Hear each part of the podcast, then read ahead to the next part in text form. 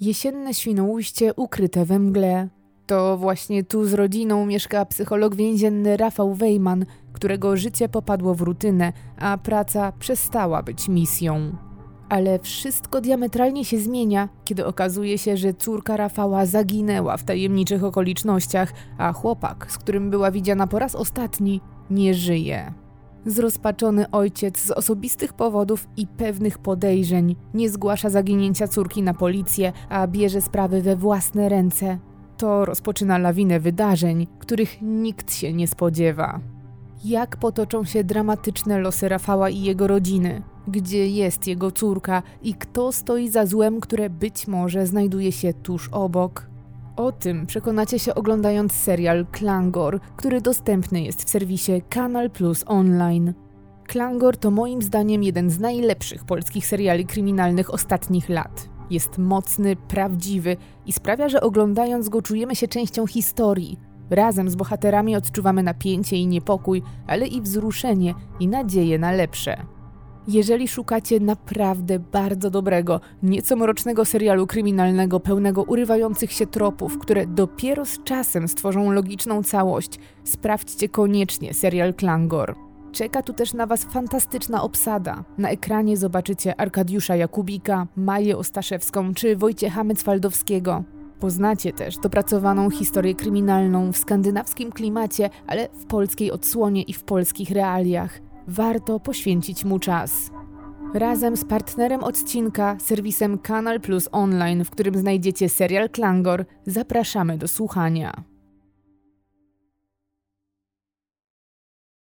W dzisiejszym odcinku zabiorę Was do Kanady, gdzie poznacie idealną rodzinę jak z obrazka, ale jak często to bywa, za pięknymi obrazkami kryje się gorzka prawda. Jednak w tym wypadku historia idealnej rodziny jest nieco bardziej złożona, bo nie tylko jest grą pozorów dla postronnych. Tutaj w ideał i sielankę wierzą sami członkowie rodziny, a na dodatek wcale to nikogo nie dziwi. W dzisiejszym odcinku dowiecie się, jak można znać kogoś od urodzenia, mieszkać z nim pod jednym dachem, spędzać wspólnie czas, a mimo tego nie wiedzieć o nim nic, a przede wszystkim nie wiedzieć, do czego ta z pozoru bliska nam osoba jest tak naprawdę zdolna.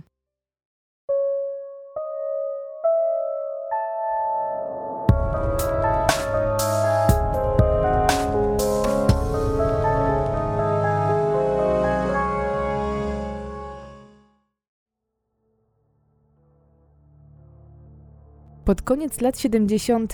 Big i Han przyjeżdżają do Kanady jako uchodźcy ze zniszczonego wojną Wietnamu. Oboje znają się jeszcze ze starego kraju, ale do Kanady uciekają niezależnie. Han przybywa tutaj sam i to po tygodniach tułaczki po oceanie na przepełnionej zdesperowanymi uchodźcami małej łodzi. Big za to przyjeżdża tu z całą rodziną w znacznie bardziej komfortowych warunkach, bo na statku. Dopiero w Kanadzie, w nowym i bezpiecznym miejscu, odnawiają ze sobą kontakt, a po niedługim czasie biorą ślub, chociaż robią to raczej z rozsądku niż z miłości. Mimo tego w związku układa im się bardzo dobrze. Razem raźniej jest kroczyć przez życie, szczególnie że w Kanadzie, tak innym i odległym miejscu, wcale nie jest im łatwo się odnaleźć. Zaczynają tu przecież od zera, a na dodatek nie znają nawet jednego słowa po angielsku. Jak się jednak okaże, brak znajomości języka nie musi być przeszkodą w osiągnięciu sukcesu. Dzięki ambicjom, ciężkiej pracy i przede wszystkim dużej solidarności wietnamskiej społeczności, relatywnie szybko udaje im się ustatkować, a nawet dołączyć do kanadyjskiej klasy średniej. Świeżo upieczone małżeństwo znajduje zatrudnienie w dużej fabryce części samochodowych. On jako inżynier i operator maszyn CNC, a ona jako pracownica linii produkcyjnej. Wiedzie im się coraz lepiej, a ich sumienność i zaangażowanie w pracę zostaje szybko docenione, przede wszystkim finansowo. Rodzina Pan po trudnej przeszłości i równie trudnych początkach zaczyna wreszcie odczuwać długo wyczekiwaną stabilizację. Te sprzyjające okoliczności sprawiają, że ich rodzina powiększa się i w 1986 roku na świat przychodzi ich pierwsze dziecko, córka Jennifer. Big i Han przygotowywali się na ten moment od lat. Już kiedy sześć lat temu brali ślub, wszystko sobie zaplanowali. Posiadanie dzieci było ich marzeniem, ale obiecali sobie, że pozwolą sobie na ten krok dopiero w momencie, kiedy będą w stanie zapewnić im odpowiednie warunki potrzebne do rozwoju. Ciężka praca pozwoliła im doczekać się tego momentu, a teraz, kiedy urodziła się Jennifer, mają nowy cel. Chcą wręcz poświęcić swoje życie, by wychować ją na przykładnego obywatela, a najlepiej osobę, która w życiu osiągnie sukces. Żeby spełnić obietnicę, są gotowi zrobić dosłownie wszystko, w tym nawet poświęcić własne wygody i marzenia. Han to stereotypowy azjatycki tata i bardzo honorowy człowiek. Myśl o tym, że jego córka miałaby pracować fizycznie w fabryce jak on i jego żona, to dla niego największa możliwa porażka jako rodzica. Już teraz ma pewne oczekiwania, które zrodziły się w jego głowie. Jego marzeniem jest mieć dwójkę dzieci, córkę i syna. Na tym etapie wymyślił też, co chciałby, żeby robiły w przyszłości. Jennifer powinna zostać cenionym lekarzem, a przyszły syn powinien przejąć od niego wiedzę o obróbce metali i poszerzyć ją o wiedzę uniwersytecką i w ten sposób stać się prawdziwym inżynierem. Co ciekawe, marzenia Hanna powoli wchodzą w życie, bo trzy lata po Jennifer na świat przychodzi jej brat Felix. Małżeństwo coraz mocniej zaczyna wierzyć w to, że jeżeli odpowiednio pokierują losami swoich dzieci, to postawione cele i sprecyzowane marzenia na pewno kiedyś się spełnią. Na to przyjdzie jednak jeszcze czas. Teraz mała Jennifer i jej brat muszą podrosnąć. Dzieci wychowują się w domu pełnym ludzi. Jeszcze przed urodzeniem dziewczynki do Toronto przeprowadziła się cała duża rodzina ze strony ojca, co w połączeniu z rodziną jej mamy, ale i wietnamskimi zwyczajami sprawia, że niemal codziennie w domu rodziny pan jest ktoś w odwiedzinach. Sami zresztą nigdy nie są dłużni i równie często spędzają czas u kogoś podczas obiadu czy na zwykłej popołudniowej herbacie. W taki sposób relacje z bliskimi w rodzinie są umacniane i pielęgnowane już od lat, a dziewczynka szczególnie zaprzyjaźnia się ze swoją kuzynką Michelle, u której bywa niemal w każdy weekend i którą zaczyna traktować wręcz jak siostrę. Jennifer w zasadzie od urodzenia nigdy nie jest sama. Na każdym kroku od najmłodszych lat towarzyszy jej mama, która za punkt honoru obiera sobie, by dbać o dobre humory i wszystkie potrzeby swoich dzieci. To także na jej głowie są wszystkie obowiązki domowe. Mimo, że oboje z mężem pracują równie ciężko i w tej samej fabryce, to zdaniem Hanna to jemu, jako głowie rodziny i najlepiej zarabiającemu, należy się szczególny odpoczynek po pracy. W domu Jennifer mówi się mieszanką trzech języków. Młodsi starają się mówić po angielsku, starsi używają głównie wietnamskiego i kantońskiego. Wszyscy jednak rozumieją wszystkie trzy języki, ale nie jest to równoznaczne z tym, że potrafią się nimi w pełni posługiwać.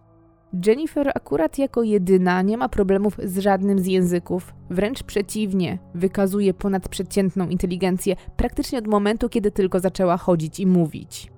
Han i Big od razu zauważają to, że ich córka wyróżnia się pozytywnie na tle innych dzieci, co tylko podsyca ich wyobrażenia o jej świetlanej przyszłości. Z tego względu to właśnie Jennifer poświęcają dużo więcej czasu.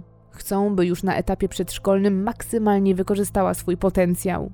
Dziewczynka już w wieku 4 lat zaczyna brać udział w różnych zajęciach pozaszkolnych. Ćwiczy grę na pianinie, a dwa lata później zaczyna trenować łyżwiarstwo figurowe i to aż 4 razy w tygodniu.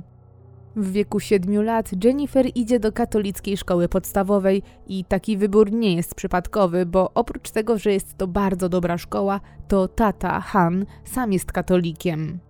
I tu, w podstawówce, Jenny szybko pokazuje swój potencjał bez żadnego problemu przyswaja materiał, uczestniczy we wszystkich zajęciach dodatkowych oraz, co nietypowe, kiedy jest już w starszych klasach, pomaga nauczycielom w sprawdzaniu zadań domowych uczniów młodszych klas, a czasem nawet można zobaczyć ją w sekretariacie, gdzie pomaga w sprawach administracyjnych. Także teraz zaczyna mieć swoje pierwsze, poważniejsze osiągnięcia. Jej pokój z roku na rok wypełnia się dyplomami, a na półkach pojawiają się coraz to nowe różnego rodzaju trofea z zawodów pływackich, łyżwiarstwa czy sztuk walki w uszu. Koszty udziału we wszystkich zajęciach pozalekcyjnych, w jakich uczestniczą zarówno Jennifer, jak i jej brat Felix, są wręcz astronomiczne. Jednak rodzice wolą zrezygnować ze wszystkiego, co możliwe, jeżeli zaowocuje to lepszą przyszłością dla ich dzieci. Wbrew pozorom te dodatkowe zajęcia to nie tylko fanaberia rodziców i przymus płynący z ich strony. Łyżwiarstwo figurowe, które Jennifer zaczęła ćwiczyć już w wieku 6 lat, staje się jej prawdziwą pasją. Kiedy jest na lodzie, czuje się naprawdę wolna i że, jak rzadko kiedy, ma w pełni kontrolę nad tym, co robi. W pewnym momencie staje się tak dobra, że coraz głośniej mówi się o tym, że Jenny w przyszłości ma szansę na udział nawet w zimowej olimpiadzie. Marzenia te jednak rozsypują się jak domek z kart, bo rujnuje je poważna kontuzja kolana i łagodna astma, która trapi dziewczynę od lat. Po latach intensywnych ćwiczeń Jennifer musi porzucić nadzieję na wejście na profesjonalny poziom i pozostaje jej tylko jeżdżenie rekreacyjne. Mimo tego ciosu nie poddaje się w szukaniu swojej ścieżki i kontynuuje rozwój w innych dziedzinach. Szczególnie dużo godzin poświęca na trenowanie gry na pianinie i sprawia jej to niemałą frajdę. Jak sama mówi, instrument pozwala jej przelać wszystkie swoje emocje i poczuć się lepiej w zły dzień, albo na odwrót, spotęgować pozytywne emocje. Granie i muzyka to dla niej jak terapia. Chociaż Jenny jest niewątpliwie prymuską, to nie ma łatki kujona. W szkole każdy ją zna i opisuje jako pogodną, pomocną i zapaloną do pracy młodą dziewczynę, która kocha zajmować się młodszymi dziećmi. Ma perfekcyjną frekwencję i średnią i jest po prostu wzorem do naśladowania dla swoich rówieśników, którzy darzą ją sympatią. Doceniają ją nie tylko rówieśnicy, ale i grono pedagogiczne. Jej wysportowanie budzi podziw, a kiedy prezentuje swoje umiejętności w łyżwiarstwie figurowym podczas jednej z wycieczek szkolnych, wszyscy są pod ogromnym wrażeniem. Nauczyciele wychodzą nawet z inicjatywą, żeby Jenny reprezentowała szkołę w tym sporcie, jednak dziewczyna odmawia i motywuje to brakiem czasu, którego rzeczywiście po prostu nie ma. Mimo, że wchodząca w nastoletni wiek Jenny daje z siebie wszystko i jest dzieckiem dosłownie jak z obrazka, takim jakie wręcz wymarzyli sobie Han i Big, to rodzice nie zawsze okazują dumę z sukcesów córki. Pod tym względem dzieje się jednak inaczej, kiedy w domu są goście. Wtedy już głównym tematem są osiągnięcia Jennifer w nauce i sporcie, a obowiązkowym punktem wycieczki po mieszkaniu jest prezentacja półki z trofeami i dyplomami. Mija czas i nastaje rok 2000. Wtedy Jennifer kończy 14 lat i udaje się do katolickiej szkoły średniej. Wyrasta na wysoką jak na swój wiek dziewczynę, bo osiąga 170 cm wzrostu. Mimo, że jest wyższa od swoich kolegów i koleżanek i to nierzadko o głowę, to czuje się jednak przy nich niepewnie. Poczucie bezpieczeństwa, jakie zbudowała sobie w szkole podstawowej dzięki temu, że znała i lubiła się ze wszystkimi oraz dlatego, że miała wyćwiczoną rutynę dnia, musi zostać zbudowane teraz od nowa. Kosztuje ją to dużo nerwów i stresu, ale Jennifer przezwycięża swoje słabości i nieśmiałość w stosunku do obcych. W ciągu zaledwie jednego semestru znajduje grupkę znajomych, z którymi nawiązuje relacje. Okazuje się to nawet prostsze niż na początku jej się wydawało, bo aż 60% uczniów z jej szkoły stanowią dzieci imigrantów z Azji Wschodniej. Także tutaj Jennifer szuka dla siebie nowych zajęć dodatkowych i dołącza do szkolnego zespołu muzycznego jako flecistka, z racji tego, że to zespół instrumentów blaszanych. Dzięki temu automatycznie staje się członkiem jednej z najważniejszych grup w szkole. Także tutaj nastolatka łapie dobry kontakt z nowymi nauczycielami. Nic więc dziwnego, że w krótkim czasie jej średnia ocen znowu jest perfekcyjna.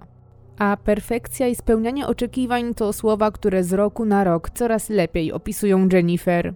Dziewczyna zawsze nosi starannie upięte włosy w koński ogon, na nosie ma druciane okulary i w przeciwieństwie do wielu rówieśniczek nigdy się nie maluje. Kiedy inne dzieci modyfikują swoje mundurki, dodają im jakieś przypinki i starają się wyrazić siebie, ona jako jedna z niewielu nosi go w regulaminowy sposób. Na przerwach najczęściej można zobaczyć ją rozmawiającą w towarzystwie swoich dwóch najlepszych przyjaciół, którzy także świetnie się uczą. Młodej Azjatki Topaz i syna polskich imigrantów Adriana. W trójkę trzymają się razem w szkole, ale i po zajęciach. Także w szkole średniej Jennifer ustala swoją rutynę, której trzyma się bez żadnych odchyleń. Codziennie wstaje z samego rana o tej samej godzinie, punktualnie wychodzi na lekcje i punktualnie z nich wraca. Zawsze o 15 pod szkołą czeka już jej tata i zabiera ją na zajęcia dodatkowe. Po nich i on odwozi córkę do domu na kolację, która jednak nie jest wcale końcem dnia, a jedynie małym przerywnikiem, bo po posiłku tata znowu zawozi Jennifer na kolejne zajęcia. Jen ma więc czas tylko dla siebie dopiero późnym wieczorem, kiedy z reguły i tak już jest zbyt zmęczona, by zająć się czymś dla własnej przyjemności. Mimo napiętego grafiku, dziewczyna cieszy się na zajęcia, na które chodzi. Największą radość sprawiają jej te w konserwatorium muzycznym, do którego uczęszcza praktycznie od przedszkola.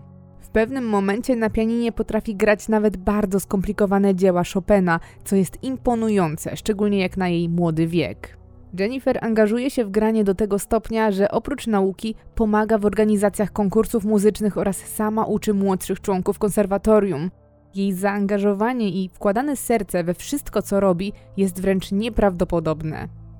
Jennifer osiąga świetne wyniki nie tylko w nauce. Jako członek szkolnego zespołu muzycznego wyjeżdża do Salzburga w Austrii, gdzie poznaje miejsce urodzenia Mozarta i gdzie spełnia jedno ze swoich marzeń i gra tam koncert. Nawet tu dziewczyna wykazuje ogromną zaradność i determinację, bo całość kwoty, jaka była potrzebna, by pojechać do Europy, zbiera zupełnie sama. Wzoruje się na amerykańskich skautach i sprzedaje na osiedlu czekoladę Hershey's. Dzięki swojej pracy spełnia marzenie i po raz kolejny wzbudza w otoczeniu podziw. Jak się okazuje, wyjazd jest dla dziewczyny wielkim przeżyciem. Tak ogromnym, że po zakończonym koncercie dostaje napadu uśpionej od pewnego czasu astmy. Ale jak to czasem ma się wrażenie, nic nie dzieje się przez przypadek. Kiedy Jennifer nie może złapać oddechu i poradzić sobie z napadem, pomaga jej pewien chłopak, starszy o rok Daniel Wong, pół Chińczyk, pół Filipińczyk, który również jest dziewczyną w zespole muzycznym, ale do tej pory nie mieli ze sobą wiele wspólnego i raczej się mijali. Daniel jednak tak troskliwie opiekuje się Jennifer nie tylko podczas napadu, ale i potem przez resztę wyjazdu, że dziewczyna zakochuje się w nim. Kiedy wracają do Kanady, uczucie tylko kwitnie, a para nastolatków zaczyna się ze sobą potajemnie spotykać. Potajemnie, bo Jennifer nie chce informować rodziców o swoim związku. Przede wszystkim ogromnie obawia się ich reakcji. Przez długi czas skutecznie ukrywa to, że ma chłopaka, ale ostatecznie intryga lega w gruzach. Pewnej soboty Jennifer informuje mamę, że wychodzi do galerii handlowej, żeby spędzić czas z koleżankami. Mama nalega, że zabierze córkę na miejsce i że potem ją odbierze. Uważa, że tak będzie bezpieczniej. Jennifer próbuje się wymigać. Przekonuje mamę, że samodzielny dojazd to dla niej żaden kłopot, ale troskliwa kobieta stawia na swoim i córka nie ma wyjścia. Obie wsiadają w samochód i jadą do galerii Pacific Mall. Kiedy mija kilka godzin, Big wraca pod galerię, żeby odebrać córkę. Kiedy czeka na parkingu w samochodzie, jest świadkiem przedziwnej dla niej sceny. Zauważa, że w oddali pod galerię podjeżdża nieznany jej samochód, z którego wysiada jej córka, a razem z nią jakiś chłopak. To Daniel, kolega z zespołu. Już to poraża mamę, ale w jeszcze większym szoku jest, gdy widzi, że oboje obejmują się i czule całują. Nieświadoma tego, że jest obserwowana, Jennifer żegna się z chłopakiem i zaczyna szukać samochodu mamy na parkingu. Po jakimś czasie odnajduje go i wsiada do środka. Zamiast miłego przywitania, widzi tylko wielkie oczy kobiety i jej drżące ręce. To początek ogromnej awantury. Przerażona, a jednocześnie wściekła mama robi Jennifer wykład o tym, jak łatwo może zniszczyć sobie życie, zadając się z chłopakami zamiast skupić się na nauce. Jen przez kolejne długie minuty ze spuszczoną głową słucha tego monologu. Emocje nieco opadają dopiero, kiedy dojeżdżają do domu. To wtedy mama prosi córkę, by zaprosiła Daniela na kolację do ich wspólnego domu i zamiast się ukrywać, oficjalnie go przedstawiła, żeby raz na zawsze zakończyć te podchody i tajemnice. Do takiego spotkania dochodzi niedługo później, ale jest katastrofą. Rodzice Jennifer od samego początku są uprzedzeni i bardzo oschli dla Daniela. Nie ukrywają też tego, że patrzą na niego z góry, Jednym z powodów jest to, że chłopak ich córki z pochodzenia jest Filipińczykiem, którzy są postrzegani przez wielu Azjatów jako tania siła robocza i naród drugiej kategorii. Ojciec Jennifer uważa, że jego córka zasługuje na kogoś, jego zdaniem, lepszego. Między wierszami wyśmiewa pracę chłopaka i to, że dorabia sobie w pizzerii. Insynuuje, że zapewne jest osobą bez ambicji, która skończy na zmywaku. Rodzice wręcz jakby celowo nie biorą pod uwagę tego, że Jennifer powiedziała im, że jej chłopak dostał się na prestiżowy uniwersytet w Toronto na kierunek związany z budową maszyn, czyli dokładnie taki, o jakim dla swojego syna marzy ojciec Jen. Całe spotkanie jest przykre i bardzo niesprawiedliwe, a nastolatka utwierdza się tylko w tym, że lepiej było dla nich ukrywać swoją relację. Po spotkaniu Jennifer zaproszona jest do salonu, gdzie ojciec jeszcze raz i dosadnie tłumaczy jej, że Daniel nie jest dla niej dobrym materiałem na partnera. Wylicza, że nie będzie w stanie jej utrzymać i zapewnić, by jej życie było na podobnym poziomie, jaki ma teraz w domu rodzinnym. Han idzie nawet o krok dalej i stara się wypytać córkę, czy ma już z chłopakiem intymną relację. Pyta wprost, czy uprawiają seks i mówi o tym wręcz z obrzydzeniem. Zawstydzona i skrępowana nastolatka zaprzecza, a to niezręczne spotkanie ostatecznie kończy się kategorycznymi słowami ojca, który już nie prosi, a nakazuje córce, by ta zerwała kontakt z Danielem. Jennifer jest wstrząśnięta tymi słowami, z nadzieją spogląda na matkę, licząc, że chociaż ta ją poprze i wybawi z opresji. Big jednak robi coś zupełnie odwrotnego. Opowiada historię, że gdy była młoda, również zakochała się w niewłaściwej osobie, a kiedy ojciec nakazał jej zerwanie kontaktów, posłusznie to zrobiła. Dzisiaj, z perspektywy czasu, jest mu za to bardzo wdzięczna, bo dzięki temu poznała Hana, prawdziwego mężczyznę i prawdziwego opiekuna, któremu tamten nie dorastał nawet do pięt. Mama tłumaczy córce, że młodzi, zakochani ludzie niewiele jeszcze wiedzą o życiu i powinni słuchać starszych i bardziej doświadczonych. Nastolatka, mimo swoich uczuć do chłopaka, postanawia przełknąć gorzką tabletkę i postąpić zgodnie z wolą rodziców. Zrywa kontakt z Danielem, a jej życie wraca do starej rutyny. Ponownie skupia się na nauce, szczególnie, że właśnie kończy liceum. Jej trud przynosi owoce, bo dzięki wysokim ocenom otrzymuje zielone światło, by w nowym roku szkolnym rozpocząć naukę na Uniwersytecie Ryersona. To druga pozycja na liście jej wymarzonych uniwersytetów. Jeśli więc utrzyma obecną średnią, dziewczyna będzie mogła pójść tam na pierwszy rok farmacji, a jeżeli mocno się postara, będzie mogła się przenieść na prestiżowy Uniwersytet Toronto, co jest uczelnią numer jeden i to nie tylko na jej liście marzeń, ale i jej rodziców. Niedługo później doceniony zostaje także jej talent muzyczny, bo Jen otrzymuje ofertę od Królewskiej Szkoły Muzycznej, by tam kontynuowała swój rozwój. Dziewczyna jednak decyduje się, że przyszłość chce związać z farmacją, chociaż wydaje się, że w głębi duszy jej decyzja wynika z presji ze strony rodziców. Jennifer kocha przecież muzykę i gra na pianinie przychodzi jej z łatwością, a wręcz ją odpręża. Utrzymanie dobrych ocen to dla niej ciągła walka, która kosztuje ją dużo sił i mocno wpływa na jej psychikę. Ale wszystko toczy się zgodnie z założonym dawno temu planem. W 2004 roku, kiedy Jennifer ma 18 lat, kończy liceum z dobrymi ocenami i zgodnie z przewidywaniami zostaje przyjęta na farmację na Uniwersytet Ryersona, a na dodatek na wstępie dostaje stypendium w wysokości 3000 dolarów miesięcznie. Tak duża kwota pozwala jej samodzielnie i w całości opłacać czesne, a nawet zostaje jeszcze trochę na drobne przyjemności. Rodzice są w niebo wzięci. Nie dość, że ich córka wyrasta na dumę rodziny, to jeszcze ma stypendium, dzięki któremu ich rodzinny budżet nie zostaje nadszarpnięty przez bardzo wysokie opłaty, z jakimi wiąże się studiowanie. Chcą to okazać jak tylko potrafią i nie szczędzą pieniędzy na potrzeby córki. Kupują jej nowy, bardzo drogi komputer, żeby mogła się na nim uczyć, inwestują w najlepszej jakości przybory, kupują wszystkie potrzebne książki na zajęcia oraz całą szafę nowych ubrań. Ustalają też stałe zlecenie przelewów na życie, żeby córka przypadkiem nie czuła potrzeby, że musi dorabiać i żeby w pełni skupiła się na nauce. Na czarną godzinę dostaje też kartę kredytową. Innymi słowy, rodzice jak mogą okazują córce dumę. W ich przypadku jest to zasypywanie Jennifer prezentami. Rok 2004 to też inne poważne zmiany w życiu rodziny Pan. Rodziców Jen także spotykają sukcesy, w ich wypadku zawodowe, które połączone są z awansami i podwyżkami w pracy. Status materialny rodziny poprawia się, a ich coraz to większe zarobki pozwalają przenieść się do większego, około 300-metrowego domu na prestiżowym osiedlu domów jednorodzinnych Unionville. Han i Big decydują się również na zakup drogich samochodów. Pan domu wybiera dla siebie usportowionego Mercedesa klasy C, a żonie kupuje dużego, eleganckiego sedana od Lexusa. Zabezpieczają się też finansowo na przyszłość, bo na koncie oszczędnościowym udaje im się odłożyć aż 200 tysięcy dolarów kanadyjskich, co jest zwieńczeniem wielu lat ciężkiej pracy i wielu wyrzeczeń. Wszystko wydaje się układać jak w bajce, a los wreszcie uśmiecha się do ludzi z niełatwą przeszłością. Jennifer, widząc jak los im sprzyja, tym bardziej nie chce zawieść swoich rodziców. Dlatego co rano sumiennie i bez marudzenia pakuje się na zajęcia i jeździ autobusem na uczelnię, żeby tam pilnie się uczyć. Czasem jeździ też ze swoją mamą, jeżeli ta ma akurat wolne. To czas tylko dla nich, w którym pielęgnują dobre już teraz stosunki między sobą.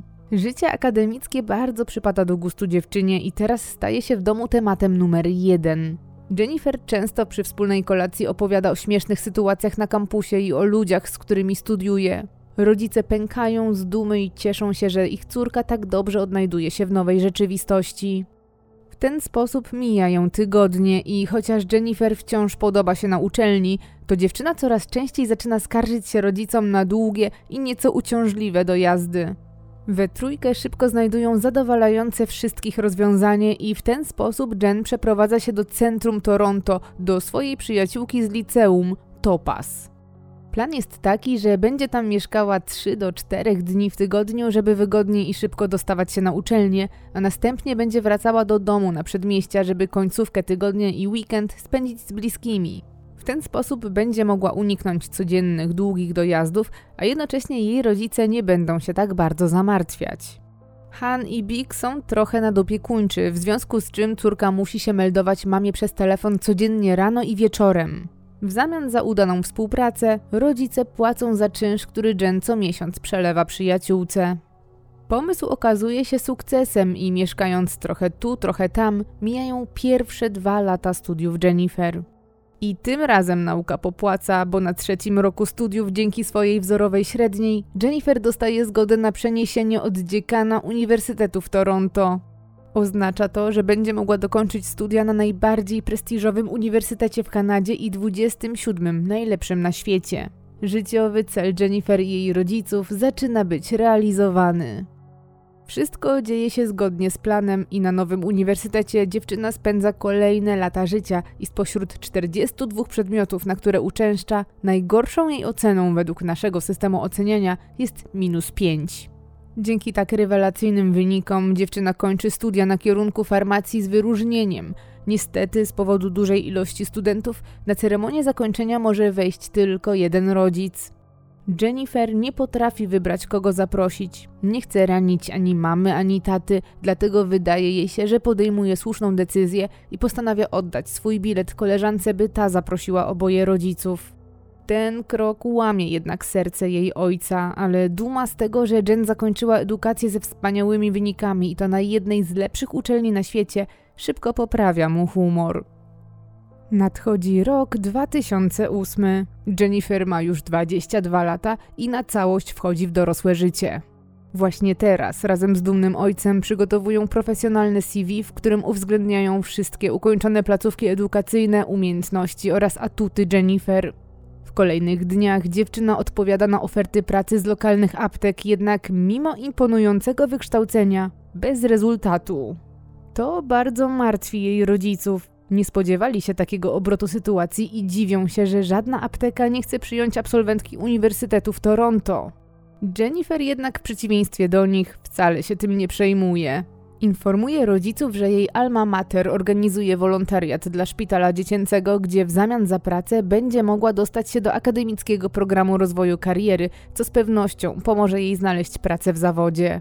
Taki sposób Jennifer zaczyna pracę w Sick Kids, czyli w szpitalu dla dzieci przynależnym do Wydziału Medycznego Uniwersytetu w Toronto. Zadaniem Jen będzie teraz praca w laboratorium diagnostycznym. Ma stawiać się tu w każdy piątek, sobotę i niedzielę. Tak też się dzieje i od tej pory weekendy spędza w pocie czoła, mając nadzieję, że jej trud i tym razem się opłaci. Pewnego dnia Han proponuje Jennifer, że zawiezie ją na wieczorną zmianę do szpitala. Nie chce, żeby jeździła sama, kiedy jest już ciemno. Córka jednak jak zwykle odmawia. Nie lubi sprawiać kłopotów i mówi, że po prostu nie ma takiej potrzeby. Ojciec jednak nalega i po chwili są już w samochodzie. Dołącza też do nich mama Jen, a po 30 minutach jazdy są już na miejscu. Kiedy podjeżdżają na parking, zanim auto zatrzymuje się do zera, Jennifer wybiega z niego jak poparzona, krzycząc, że dziękuję za podwózkę i że bardzo się śpieszy.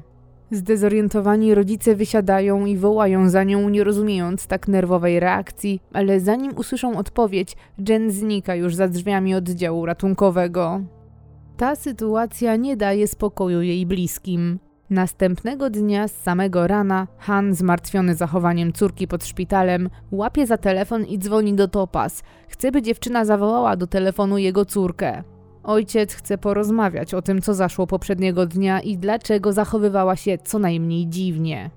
Zaspana Topaz odbiera telefon, ale mówi coś, co zaskakuje Hana, że Jennifer nie ma teraz w domu. Ojciec zaczyna już nie tylko się martwić, ale być zły, bo czuje, że jest okłamywany i że miarka się przebrała. Coś tu jest nie tak. Jen podobnie zachowywała się, gdy ukrywała przed rodzicami swojego chłopaka. Han jest przekonany, że jego córka jest w Toronto u Topas, ale unika teraz kontaktu. Krzyczy więc do zdezorientowanej dziewczyny, że Jennifer natychmiast ma wracać do domu. Wieści o niezadowoleniu ojca szybko docierają do Jennifer, a ta natychmiast stawia się w rodzinnym domu na Halen Avenue. Kiedy wchodzi do środka, już od progu widzi czerwonego ze złości Hana, który mówi, że jest o krok od tego, by ją wydziedziczyć i że ma natychmiast wyjaśnić mu, co się dzieje, bo doskonale wie, że coś ukrywa. Wtedy Jennifer łamiącym się głosem i ze łzami w oczach opowiada ojcu prawdę. Wyznaje, że nigdy nie pracowała w szpitalu dla dzieci i że nie zawsze spała u Topas, a zamiast tego nocowała u Daniela, chłopaka, z którym miała zakaz kontaktów, a z którym tak naprawdę wcale nie zerwała, a dalej się spotyka. Przyznaje też, że po godzinach pracowała w restauracji jako nauczyciel gry na pianinie, mimo że obiecała nie pracować w czasie studiów. Kiedy jej mama, Big, słyszy te słowa, teatralnie pada na ziemię i zaczyna płakać. Han za to wręcz przeciwnie. Wpada w szał i krzycząc daje dziewczynie ultimatum. Albo zostaje w domu i zaczyna żyć według ich zasad, albo wychodzi za drzwi i wraca do Daniela, wyrzekając się swojej rodziny. Jeżeli jednak zostanie, to musi zerwać z nim kontakt i to całkowicie. Jennifer czuje się jak pod ścianą i nie widzi innego wyjścia. Nie wyobraża sobie stracić rodziny, decyduje się więc odpokutować swoje grzechy i naprostować wszystkie kłamstwa. Od tej pory 22-letnia Jennifer traci samodzielność. Jeżeli chce wyjść z domu, musi o to zapytać rodziców. A z domu może wyjść tylko z kilku i to uzasadnionych powodów, takich jak zajęcia z pianina. Traci też dostęp do telefonu i laptopa, żeby nie mogła kontaktować się z byłym już chłopakiem za ich plecami. Dodatkowo musi porzucić pracę w restauracji, w której dorabiała potajemnie. Jej życie jest teraz całkowicie kontrolowane przez rodziców. Kiedy mija kilka dni, nerwowa atmosfera powoli opada, a rodzice Jennifer starają się wrócić do normy. Kochają swoją córkę i kiedy złość już mija, podejmują próby odbudowy relacji i chcą dać Jen kolejną szansę, żeby z czasem znowu jej zaufać. Dziewczyna zresztą sama bardzo się stara, żeby wynagrodzić bliskim swoje kłamstwa. Większość wolnego czasu pomaga mamie w domowych obowiązkach, jeździ z nią do sklepu, gotuje, sprząta, odwiedza też chorych krewnych. Za namową rodziców przystępuje do certyfikacji z zakresu nauczania gry na pianinie. Rodzice widzą w tym przyszłość dla swojej córki i potencjalny zawód, a przy okazji wiedzą, że kocha muzykę. Znowu powraca też temat poszukiwania pracy w zawodzie, a Han ponownie pomaga znaleźć córce zatrudnienie, jednak znowu bez efektu. W taki sposób, na pewnego rodzaju przeczekaniu, mija aż rok, a Jennifer z czasem odzyskuje zaufanie rodziców, którzy coraz bardziej poluzowują ograniczenia. Pozwalają jej już od czasu do czasu samodzielnie skorzystać z telefonu, ale przede wszystkim po to, żeby sprawdziła, czy dzwonił ktoś z ofert pracy, na które odpowiedziała.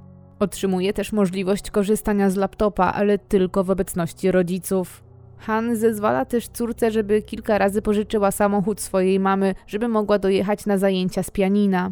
Mężczyzna wychodzi jednak z założenia, że podstawą zaufania jest kontrola i spisuje w samochodzie licznik, po czym sprawdza, czy przejechane kilometry zgadzają się z odległościami do konserwatorium. Chce mieć pewność, że tym razem córka jest szczera ale czar jednak pryska zaledwie po kilku tygodniach posłuszeństwa i pozornej poprawy. Pewnego ranka mama Jennifer wchodzi do jej pokoju, bo dzień wcześniej zostawiła tam portfel, kiedy razem kupowały coś przez internet. Wchodząc do sypialni swojej córki, widzi, że ta jeszcze śpi i zakryta jest kołdrą aż po samą głowę. Postanawia obudzić Jennifer i zaprosić ją do wspólnego przygotowania śniadania. Kiedy jednak odkrywa kołdrę, odnajduje pod nią nie swoją córkę, a zawinięty w rulon koc, który miał ją udawać. Okazuje się, że tak naprawdę Jennifer wymknęła się w nocy i do teraz nie wróciła. Mama jest przerażona zachowaniem córki. W pośpiechu i bez namysłu próbuje zgadnąć, gdzie szukać dziewczyny. Szybko zauważa, że razem z córką zniknął też jej telefon komórkowy, który Han trzymał schowany w swoim gabinecie. Big dzwoni więc na numer Jen i każe jej natychmiast wracać. Ta już chwilę później podjeżdża taksówką pod dom. Wbiega do środka i zdezorientowana tym, że została jednak przyłapana, zaczyna się nerwowo tłumaczyć. Mówi, że wyszła tylko na krótkie spotkanie z Danielem i że poszli do kawiarni, ale straciła poczucie czasu. Nie umie jednak wytłumaczyć, które kawiarnie otwarte są przed siódmą rano w weekend. Miarka po raz kolejny się przebiera i tym razem już nawet jej brat Felix, który do tej pory trochę współczuł siostrze, jest na nią zły i nie rozumie jej zachowania. Wściekły Han daje córce ostateczne ultimatum. Albo zaczyna zachowywać się zgodnie z oczekiwaniami, albo przeprowadza się do swojego wuja do Nowego Brunswicku ponad tysiąc kilometrów od Toronto. Jennifer jest przerażona taką wizją i poprawa, jak miało to miejsce wcześniej, znowu przychodzi bardzo szybko, wręcz na zawołanie. Już kilka dni po przyłapaniu na kłamstwie ma dla rodziców wspaniałe wieści. Dostała pracę w aptece w Walmartie. Na razie co prawda jako pomoc na zapleczu, ale z czasem może awansować na farmaceutę. Zadowolony Han tuli córkę i mówi, że jest dumny, że wróciła na dobrą drogę. Daje jej nawet kluczyki do Mercedesa i mówi, że może dojeżdżać do nowej pracy jego samochodem. Chociaż ojciec nie kryje entuzjazmu, to teraz jest już jednak przezorny. Bacznie obserwuje córkę, dlatego szybko zauważa, że znowu coś tu nie gra.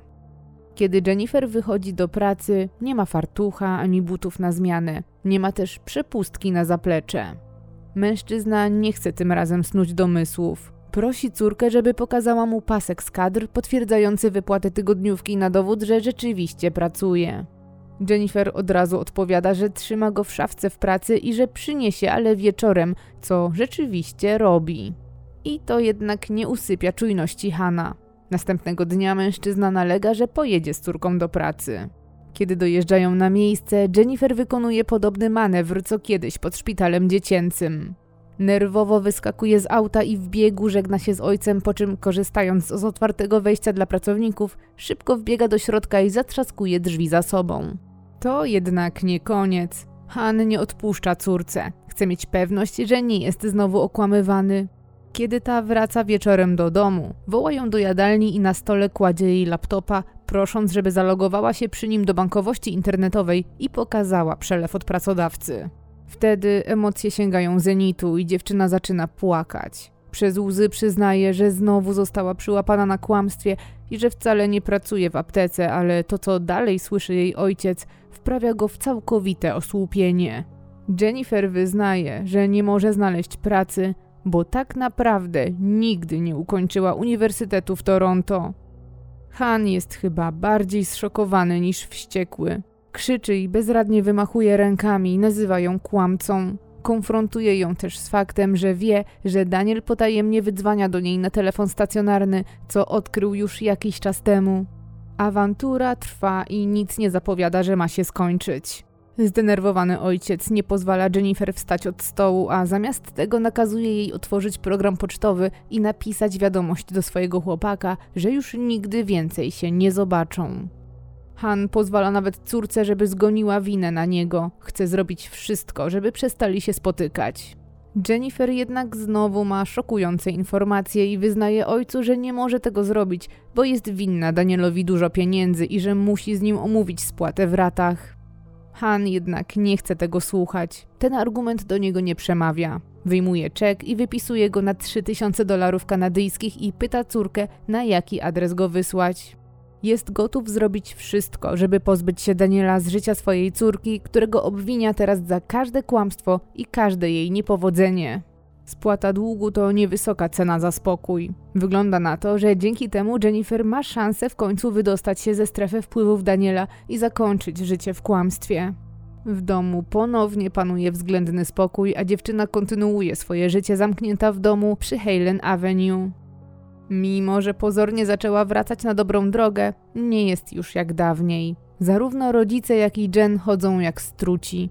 Najgorzej przeżywa wszystko Big, która kompletnie straciła wiarę w córkę. Unika jej i już nie inicjuje wspólnych zajęć i rozmów. Zawód, jaki sprawiła jej córka, jest dla niej nie do przeskoczenia. Również Han ogranicza kontakty z Jen, zadaje córce tylko konieczne pytania i wydaje polecenia. Chociaż atmosfera jest grobowa, to po jakimś czasie Jennifer znowu odzyskuje dostęp do telefonu, ale jest on regularnie i bez zapowiedzi sprawdzany. Podobnie jest zresztą z telefonem stacjonarnym. Han dla pewności sprawdza nawet billingi, żeby mieć pewność, że nic nie jest przed nim ukrywane. Tym razem córka nie ma już dostępu do samochodów, żeby nie miała transportu na potajemne schadzki. Han jako mężczyzna w średnim wieku nie zna się jednak za bardzo na technologii i pozwala córce korzystać z laptopa, którego też kontroluje, ale nie potrafi tego robić. Nie zdaje sobie sprawy, że można usunąć konwersację albo historię przeglądania, dlatego Jennifer wykorzystuje to i staje się bardzo aktywna na Facebooku. Zresztą i tak dużo rozmawia, czy to przez telefon, czy SMS-y. Może to robić tak długo, jak nie rozmawia z Danielem, a kontakt z ludźmi, nawet ten niefizyczny, to dla niej lekarstwo na izolację. Ale ta izolacja i pełna kontrola dołują jednak Jennifer, co zauważa jej brat Felix, który zwołuje grupkę znajomych swojej siostry. Wszyscy chcą pomóc dziewczynie stanąć na nogi i odnaleźć utraconą radość życia. Najaktywniejszy w tej grupie staje się Adrian, najlepszy przyjaciel Jennifer jeszcze z czasów liceum, który zresztą potajemnie był jej pierwszym chłopakiem na początku szkoły średniej. Było to jednak platoniczne uczucie, które szybko przerodziło się w zwykłą przyjaźń. Młody mężczyzna studiuje teraz z Felixem na Politechnice, a na dodatek Adrian jest lubiany przez Hanna i Big, dlatego może odwiedzać Jennifer tak często jak tylko chce. Razem rozmawiają, grają w skrable i oglądają telewizję, co daje na miastkę Jen normalnego życia. Mimo tych prób i dobrych intencji, Felix nie daje rady wpłynąć na samopoczucie swojej siostry, która ciągle jest negatywnie nastawiona do świata. Brat powoli nie wytrzymuje tej nieprzyjemnej atmosfery panującej w domu i z czasem zaczyna unikać spędzania czasu z rodziną. W ciągu dnia stara się być jak najdłużej poza domem, odwiedza w tym czasie swoją dziewczynę albo znajomych, wraca tu jedynie na noc. Często wychodzą też z ojcem załatwić jakieś sprawy na mieście, ale nie informują o tym jego siostry. Kiedyś Jennifer zawsze towarzyszyła im w takich wyprawach, dzisiaj jednak nikt nie chce spędzać z nią czasu. To wszystko z boku widzi ich mama Big, co łamie jej serce. Kobieta ma serdecznie dość obecnej sytuacji i regularnie próbuje wszystkich rozchmurzyć i zorganizować jakieś rodzinne wyjścia. Nowa rzeczywistość zupełnie jej nie odpowiada. Marzy, żeby wszystko wróciło do normy i chce, żeby wszyscy zaczęli wreszcie od nowa, bez żalu i złości do siebie.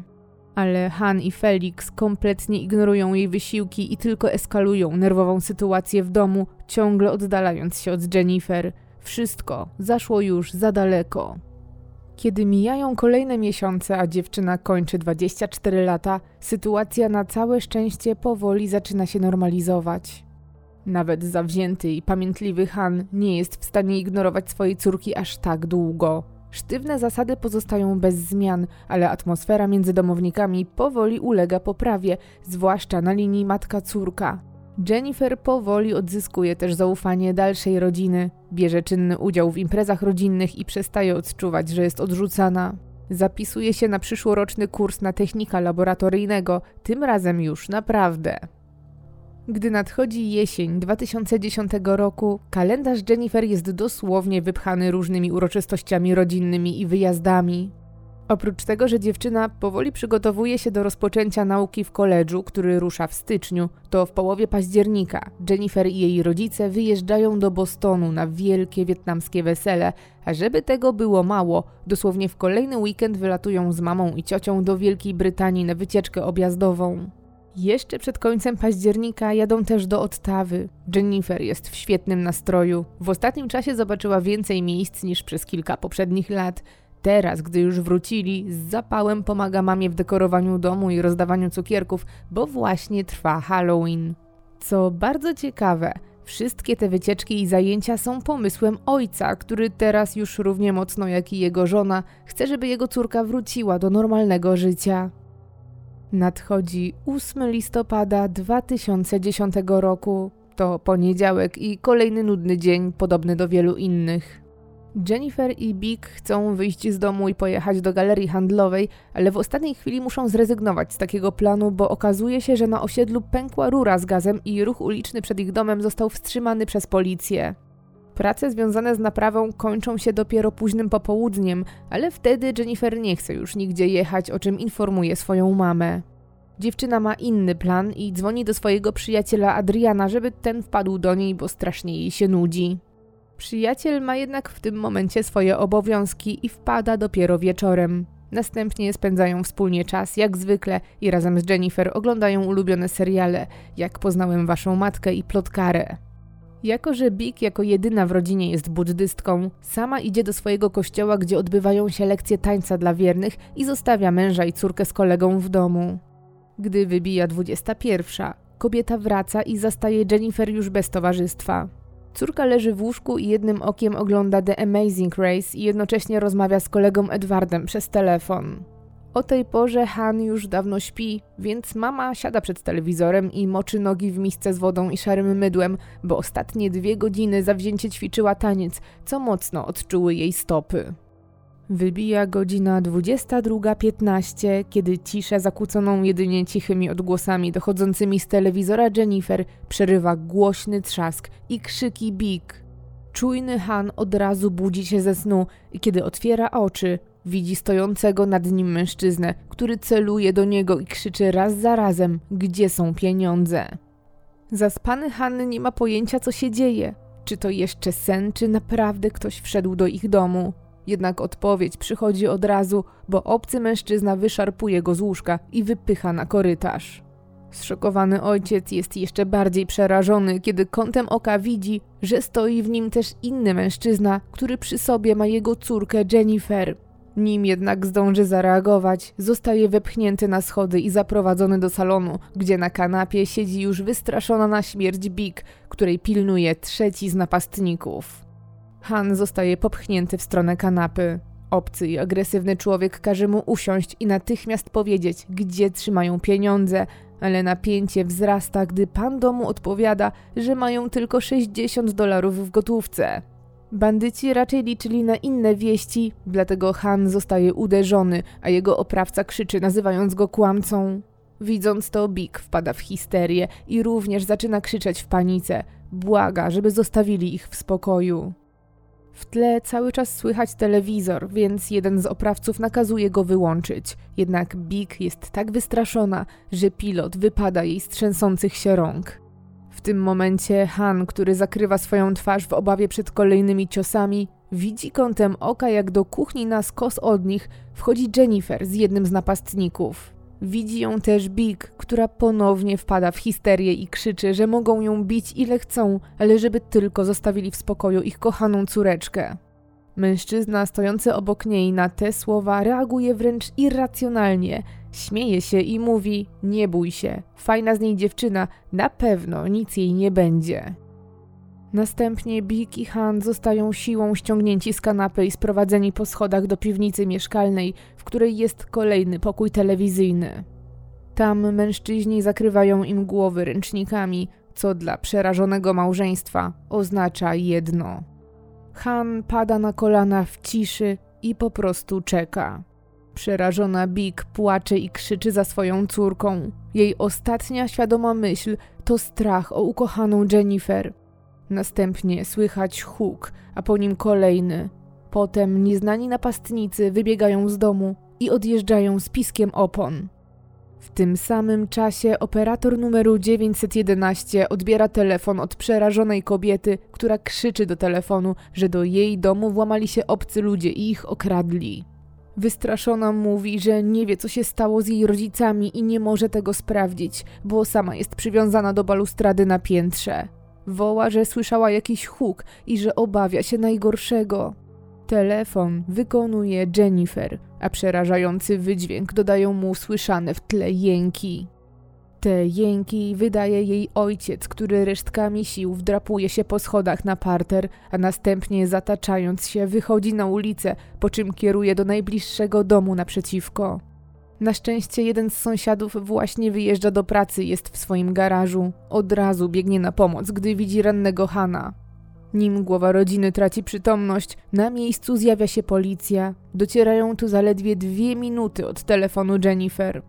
Han ostatkami sił mówi tylko, że było ich trzech. Jeden biały i dwóch czarnoskórych i że napadli ich dla pieniędzy. Więcej nie potrafi już powiedzieć, bo jest tak ranny, a na dodatek słabo mówi po angielsku.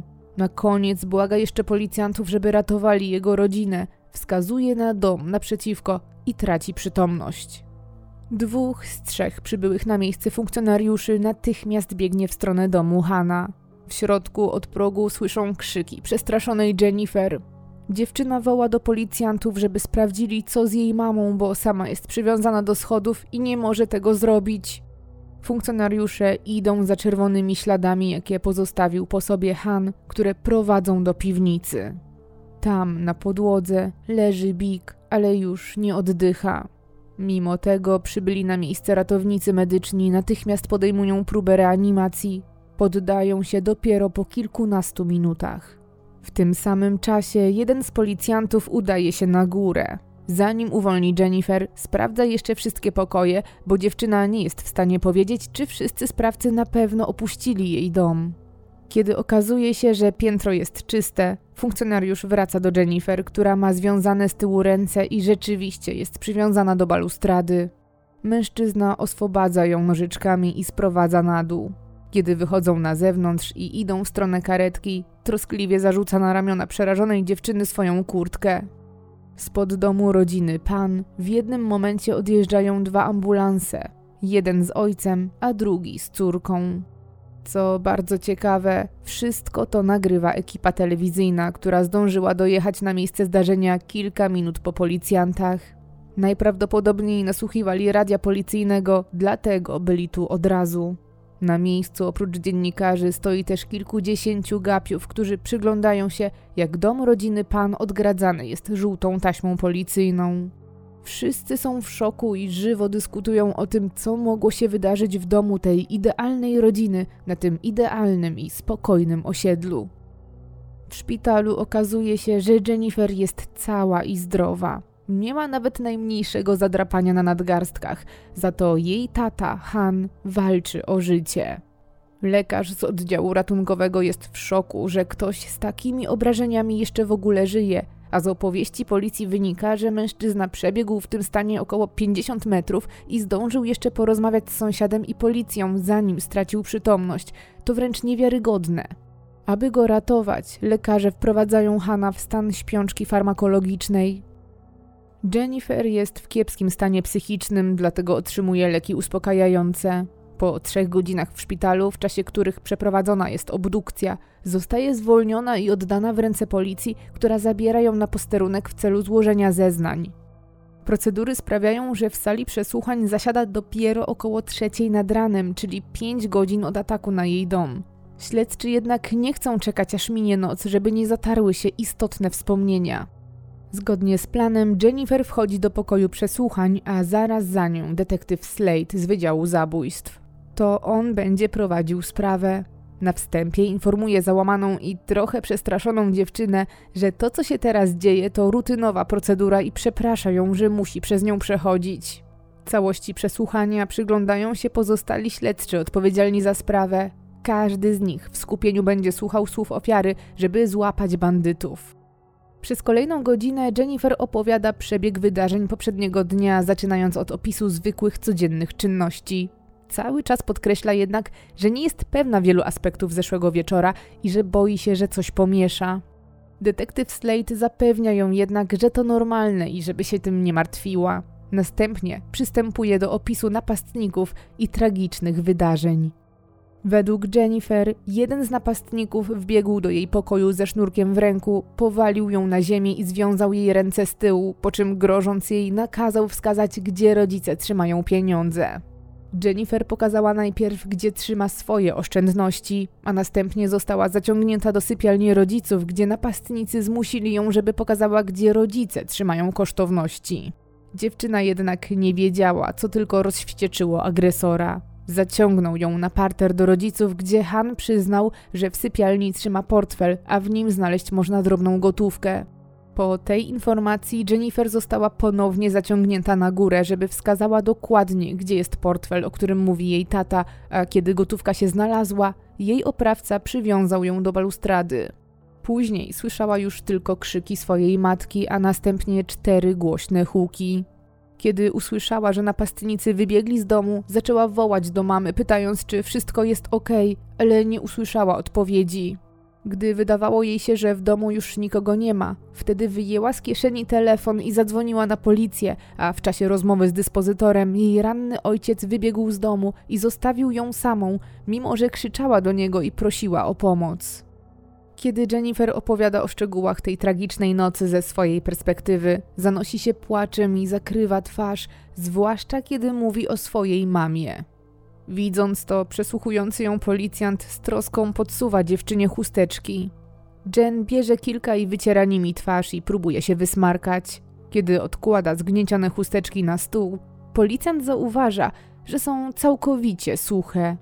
Po godzinie około czwartej nad ranem Jennifer kończy swoją opowieść, a detektyw Slade dziękuje jej za współpracę i raz jeszcze przeprasza, zasłaniając się procedurami. Mimo okazałej skruchy i późnej godziny, mężczyzna kontynuuje jednak rozmowę, ponieważ chce uszczegółowić kilka faktów. Prosi dziewczynę o to, żeby jeszcze raz opowiedziała o poprzednim wieczorze, ale tym razem w formie odpowiedzi na jego pytania. Historia, którą opowiada dziewczyna, jest mniej więcej taka sama, ale to, co wyłapuje bystry śledczy umysł, to to, że jednak różni się detalami. Jennifer myli kwotę, jaką ukradli jej napastnicy. Nie jest też pewna, czy widziała się z matką po powrocie z lekcji tańca, czy też nie. Nie wie nawet tego, czy napastnik celował do niej, czy nie. Za pierwszym razem w jej wersji Han zdradza, gdzie trzyma portfel z 60 dolarami. W kolejnej wersji zdradza, że w sypialni ma 1100 dolarów amerykańskich, ale już nie wskazuje napastnikom miejsca ukrycia swojego portfela. Również opisy intruzów różnią się detalami. Za pierwszym razem Jennifer nie umie opisać jednego z nich. Twierdzi, że zawsze był poza jej polem widzenia, za to godzinę później doskonale już go pamięta, że był szczupły i ciemnej karnacji. Obie wersje łączy jednak jedno. Jennifer wyjątkowo dramatycznie reaguje na część opowieści dotyczącą jej matki. W czasie przesłuchania dzieje się jeszcze kilka rzeczy, które śledczy odnotowują jako warte uwagi. Kiedy Jennifer jest poinformowana przez detektywa, że w pokoju obok zeznaje jej brat Felix, co zresztą jest kłamstwem, zaczyna zachowywać się nerwowo i dopytywać policjantów w jakim celu, bo przecież nie było go w domu. Próbuje trochę naokoło przekonać śledczych, że rozmowa z nim to zbędne działania. Coś bardzo dziwnego dzieje się też w momencie, kiedy śledczy wychodzi z pokoju przesłuchań. Jennifer prawdopodobnie nie wie, że jest cały czas pod nadzorem kamery. Myśląc, że nikt jej nie widzi, chowa swoją twarz w rękach i zastyga w takiej pozycji, po czym wstaje i lekko się zatacza, przez co chwyta się ściany.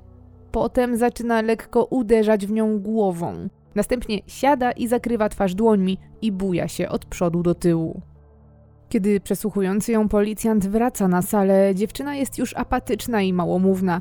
Na pytania odpowiada cichutkim, cienkim głosem, jednak jej stan poprawia się niemal natychmiast, kiedy śledczy dzieli się z nią informacją, że sprawa będzie badana pod kątem przypadkowego napadu na tle rabunkowym. Ulga na jej twarzy jednak szybko znika w momencie, kiedy zostaje poinformowana, że policja przejrzy szczegółowo jej bilingi, bo ze wstępnych ustaleń wynika, że dzień wcześniej wykonywała dużo rozmów telefonicznych z kolegami Adrianem i Edwardem. Śledczy chcą ich sprawdzić, w związku z czym koledzy zostaną wezwani w celu złożenia zeznań. Jennifer na te informacje znowu zachowuje się jak w przypadku przesłuchiwania brata. Zaczyna wtedy tłumaczyć, że to zbędne, bo nie mają nic wspólnego ze sprawą, a kiedy dostaje do podpisu zgodę na szczegółowe analizy, pyta łamiącym się głosem, jak szczegółowe będą. Policja wypuszcza dziewczynę nad ranem, a ta udaje się prosto do szpitala, w którym o życie walczy jej ojciec. Śledczy są zmieszani, bo nic tu do siebie nie pasuje. W tak spokojnej okolicy, tak chaotyczne i nieprzemyślane napady praktycznie przecież się nie zdarzają. Sprawa musi mieć jakieś drugie dno, jednak jest za wcześnie, aby jeszcze cokolwiek przesądzać. Następnego dnia policja od razu rzuca duże siły do rozwikłania sprawy, co nie jest typowe, ale podyktowane gigantycznym zainteresowaniem ze strony mediów z całej Kanady. W sprawę zaangażowani zostają czołowi kryminalni z regionu, którzy mają już na swoim koncie sukcesy w innych głośnych sprawach. Oficjalnie w czasie konferencji prasowej śledczy ogłaszają, że będą badać kilka teorii, m.in. zemstę półświadka i napaść rabunkową. Opublikowane zostają też pierwsze opisy napastników, dwóch Kanadyjczyków afrykańskiego pochodzenia w okolicy trzydziestki, obaj średniej budowy ciała oraz szczupły, niewysoki mężczyzna z karaibskim akcentem. W czasie, gdy trwa konferencja prasowa, Jennifer wciąż jest w szpitalu, gdzie lekarze przekazują jej wieści o stanie jej taty. Okazuje się, że mężczyzna miał niebywałe wręcz szczęście, bo pocisk, który go trafił, rozpadł się na drobne kawałki i mimo, że utkwiły one w twarzy i karku, to nie uszkodziły żadnej ważnej arterii ani organu. Z dużym prawdopodobieństwem Han wyjdzie z tego cało. Jeszcze tego samego dnia, razem z dobrymi wieściami, następuje pierwszy przełom w sprawie. Do policjantów badających dom rodziny pan podchodzi młoda dziewczyna, która przekazuje im interesujące informacje, że Daniel Wong, chłopak Jennifer, to podejrzany typ, który handluje zabronionymi substancjami i który zna się z lokalnym półświadkiem. Nim policjanci reagują, by dopytać o coś więcej, dziewczyna ucieka. Już następnego dnia Daniel sam zjawia się na przesłuchaniu i to bez żadnego przymusu. Towarzyszy mu jego dziewczyna Katrina. Chłopak jest kompletnie wyluzowany i mimo, że jest przeziębiony, ma dobry humor, to, co mówi policji, rzuca kompletnie nowe światło na sprawę. Zapytany o to, czy jest w związku z Jennifer, bo tak przecież powiedziała tajemnicza dziewczyna, odpowiada, że teraz nie, ale przez ostatnie 7 lat miał z nią relacje miłosne, które ta ukrywała przed swoimi rodzicami. Daniel bez żadnych większych emocji burzy też misterną sieć kłamstw, jaką Jennifer budowała dla swojej rodziny i przyjaciół. Takiego zwrotu akcji nie spodziewali się nawet najbardziej doświadczeni policjanci. Okazuje się, że w rzeczywistości dziewczyna nigdy nie była prymuską, a już od początku liceum miała kiepskie oceny i praktycznie od pierwszego semestru zaczęła podrabiać karty ocen, które później pokazywała swoim rodzicom. Wszystkie późniejsze wydarzenia były już tylko spowodowane efektem kuli śnieżnej.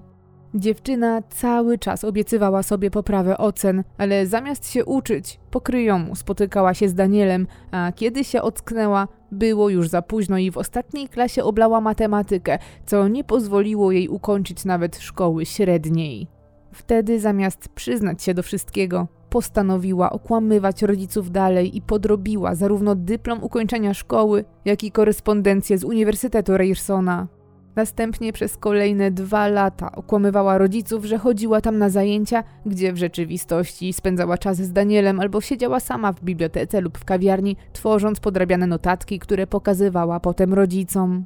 Daniel obnaża, że wszystkie historie związane z życiem akademickim, wszyscy znajomi ze studiów, to jedynie fantazje Jennifer. Następnie po dwóch latach znowu zainicjowała ogromne kłamstwo, że dzięki świetnym ocenom przenosi się na Uniwersytet Toronto i że chce mieszkać z przyjaciółką Topaz, aby mieć bliżej na zajęcia. W rzeczywistości wcale nie mieszkała z koleżanką, a trzy lub cztery dni w tygodniu spała w domu rodziców Daniela, którzy bardzo ją lubili i myśleli o niej poważnie w roli przyszłej synowej. Jednak ilekroć chcieli poznać jej rodziców, Jennifer wymyślała różne wymówki. Innymi słowy, wymyśliła, że dostała się na jeden z najlepszych uniwersytetów na świecie, żeby po prostu być bliżej swojego chłopaka. Śledczy są zdumieni tym, co słyszą. Nigdy nie spotkali się z taką ilością poważnych kłamstw. Pytają też Daniela z niedowierzaniem, czy myślał o Jennifer jako materiale na żonę. Ten odpowiada, że w pewnym momencie tak było, ale kiedy okazało się, że jej rodzice, mimo próby poznania się i wkupienia w łaski, są wobec niego wrogo nastawieni, między innymi na tle rasowym, spisał ten związek na straty. Z czasem ciężar kłamstw Jennifer stał się uciążliwy także dla niego. Daniel miał dość związku, w którym ciągle musiał się przed wszystkimi ukrywać, ale i powtarzać kłamstwa dziewczyny. Podjęciu decyzji o zerwaniu pomogła mu poniekąd sama Jennifer, która przyłapana na kłamstwie przez rodziców zdecydowała się brnąć w to dalej. Zamiast przyznać się do tego, że nigdy nie skończyła liceum i że nie była na żadnych studiach i że nie pracowała w szpitalu dziecięcym, postanowiła przyznać się tylko do ostatniego. Domowy areszt, jaki na nią nałożono, był ostatnim gwoździem do trumny. Para po prostu straciła możliwość swobodnego spotykania się i dzwonienia do siebie, co sprawiło, że oddalili się od siebie. Dopiero kiedy Jennifer w tajemnicy przed rodzicami kupiła drugi telefon, udało im się wznowić komunikację i umawiać na potajemne spotkania. Jednak rozmowy tylko po północy i konspiracyjne schadzki dobijały Daniela, który marzył o czymś normalnym. Dlatego w kwietniu 2009 roku, czyli półtora roku temu, Jennifer i Daniel zerwali, a chwilę później Daniel zaczął nowy związek z inną Azjatką o imieniu Katrina. Daniel zapytany jest też przez śledczych o rodziców Jennifer, ale na ten temat ma niewiele do powiedzenia. Wspomina jednak, że Han był tyranem, który miał się za jednego ciężko pracującego w domu. Mężczyzna podobno często się też awanturował i miał gigantyczne oczekiwania wobec wszystkich. Jennifer przekazywała Danielowi, że ojcu nie układało się z żadnym z domowników i że nie spał nawet z żoną w jednym łóżku. To jednak nie wszystko, co śledczy wynoszą z tego spotkania.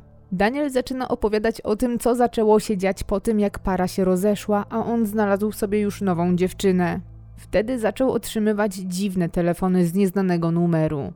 Czasami, gdy je odbierał, po drugiej stronie ktoś tylko dyszał. Innym razem ktoś krzyknął do telefonu: ha ha ha, bang, bang, bang. Jak przekonuje policjantów, takich telefonów potrafiło być nawet 100 dziennie. Ale oprócz Daniela, takie same połączenia miała dostawać też Jennifer, która sama później do niego wydzwaniała i z przerażeniem o nich opowiadała. Również Katrina zaczęła otrzymywać obraźliwe wiadomości, w których ktoś groził jej i próbował zmusić do porzucenia Daniela. Podobno też w jednym momencie Jennifer straciła swój telefon, a następnie znalazła go w skrzynce na listy zapakowany w worek ubrudzony białą substancją. Innym razem Jennifer otrzymała podobno list z nabojem w środku.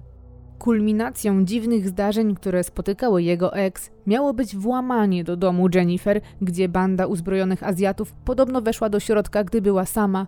Obcy mężczyźni zaatakowali ją i wykorzystali. Daniel nie potrafi jednak powiedzieć, kto może stać za tymi wiadomościami, ani też czy rewelacje Jennifer w ogóle były prawdą, czy jednak kolejnymi kłamstwami. Chłopak potwierdza też, że odkąd lata temu został przyłapany na handlu, nie angażuje się już w nielegalne procedery i nikła jest szansa, że to, co się wydarzyło wczoraj lub w ostatnich miesiącach, miało z nim cokolwiek wspólnego. Po niemal trzech godzinach rozmowy, Daniel i Katrina wychodzą z posterunku i odjeżdżają. W końcu policja nie może go przecież aresztować za słowa anonimowej dziewczyny. Tego dnia ma miejsce jeszcze jedna rzecz – w godzinach popołudniowych umiera babcia Jennifer, mama Big. Wygląda więc na to, że dziewczyna będzie musiała pochować dwóch członków rodziny, czekając jednocześnie na wieści, czy trzeci wyjdzie z oddziału intensywnej terapii. Jennifer, z racji tego, że nie może wrócić do domu, w którym wciąż pracuje policja, przeprowadza się do swojego wujostwa, gdzie mieszka jej kuzynka i rówieśniczka Michelle, która w dzieciństwie była jej najlepszą przyjaciółką. Okazuje się jednak, że te uczucia już dawno wyparowały. 10 listopada, dwa dni od feralnego wieczoru, Michelle jest przesłuchiwana przez śledczych. Dziewczyna wyjawia, że dzień wcześniej Jennifer skonfrontowała się z nią i wiedząc, że ta dzisiaj będzie zeznawać, postanowiła wyjawić jej całą prawdę. Przekazała jej, że od miesięcy otrzymywała tajemnicze telefony z pogróżkami, Podkreśliła też, że od długiego czasu nie ma żadnego kontaktu z Danielem. Michelle przekazuje to dzisiaj policjantom, ale zaznacza też, że sposób w jaki Jennifer przekazała jej te informacje wydaje jej się bardzo dziwny i podejrzany. Mówi wprost, że nie ufa swojej kuzynce. Zresztą nie tylko ona, także inni członkowie jej rodziny nie patrzą przychylnie na córkę Big. Kilka miesięcy wstecz jeden z wujków Jennifer widział ją w kawiarni na spotkaniu z podejrzanie wyglądającym czarnoskórym mężczyzną. Od razu przyszło im do głowy, że być może to jeden z poszukiwanych bandytów. Michelle przytacza też inną sytuację, która zaskoczyła rodzinę. Kiedy Jennifer była w szpitalu i dowiedziała się, że jej ojciec na całe szczęście wydobrzeje, Zamiast cieszyć się z innymi, stała z boku, a potem chodziła i prosiła członków rodziny o drobne i kilka razy biegała do automatu telefonicznego na drugim końcu szpitala. Jednocześnie odmówiła każdemu, kto chciał pożyczyć jej po prostu telefon. Nadchodzi kolejny dzień. To 11 listopada i termin drugiego przesłuchania Jennifer. Po raz kolejny dziewczyna zaczyna rozmowę od oznajmienia, że może się mylić i wszystko może jej się mieszać, bo jest wstrząśnięta tym, co stało się jej mamie, a teraz i babci. Śledczy Slate zaczyna jednak przesłuchanie z przytupem. Prosi o potwierdzenie sensacyjnych informacji, jakie uzyskali od Daniela. Pyta wprost, czy jej życie rzeczywiście było pasmem kłamstw. Dziewczyna, chyba nie mając już wyjścia, na wszystko przytakuje, patrząc w ziemię, ale co ciekawe, wcale nie wygląda na zaskoczoną i reaguje w taki sposób, jakby ktoś ją uprzedził, że Daniel o wszystkim im powiedział. Następnie raz jeszcze proszona jest o przypomnienie sobie, co działo się feralnej nocy 8 listopada. Historia, którą dzisiaj opowiada, znowu różni się w szczegółach od poprzednich. Tym razem jej matka krzyczy z dołu po wietnamsku, nie po angielsku, jak wcześniej mówiła, a napastnik, który ją obezwładnił, tym razem jednak i do niej celuje. Dziewczyna zapomina jednak o pieniądzach, które złodzieje mieli wynieść z sypialni, a kiedy przesłuchujący ją policjant pyta o nie, ta mówi, że coś jej się wcześniej pomyliło, bo tych pieniędzy nigdy tam nie było. Kiedy w związku z tak ogromną nieścisłością następuje niezręczna cisza, Jennifer próbuje to odkręcić i raz jeszcze zmienia swoje zeznania i mówi, że faktycznie napastnicy ukradli kilkaset dolarów w obcej walucie. Po tych słowach zaczyna też nerwowo przepraszać policjanta. Później wcale jednak nie jest łatwiej. Jennifer nie umie wytłumaczyć, czemu napastnicy nie próbowali dostać się do sejfu, który znajdował się w sypialni rodziców, mimo że przetrząsnęli przecież dosłownie każdą szafkę i komodę dookoła niego. Dziewczyna nie potrafi też powiedzieć, dlaczego nie przyznała się do posiadania drugiego telefonu, nie umie też wskazać jego aktualnej lokalizacji. Ostateczny cios w jej psychikę dopiero jednak nadchodzi. Dzieje się to, kiedy jest poproszona o zaprezentowanie, w jaki sposób, będąc związaną za plecami i przywiązaną do balustrady, wyjęła schowany telefon i zadzwoniła na numer 911. Śledczy przy okazji pytają też, gdzie schowała swój telefon, skoro feralnego wieczora miała na sobie lekko luźne leginsy bez kieszeni oraz w jaki sposób żaden z napastników go nie zauważył. Jennifer dokonuje żałosnej próby zaprezentowania tego wyczynu, jednak jest ona tak mało przekonująca, że nawet ona sama wydaje się w nią nie wierzyć. Szczególnie kiedy widzi, że teoretycznie związane ręce nie są w stanie wykonać ruchów koniecznych do wybrania połączenia. Dziewczyna przez cały czas zachowuje się, jak gdyby robiła coś, co uwłacza jej godności, a kiedy śledczy w końcu przerywa ten trafny eksperyment, Jennifer z powrotem siada na krześle i wydaje się być zastraszona. Jest już na skraju płaczu, ale śledczy wcale jej nie odpuszcza.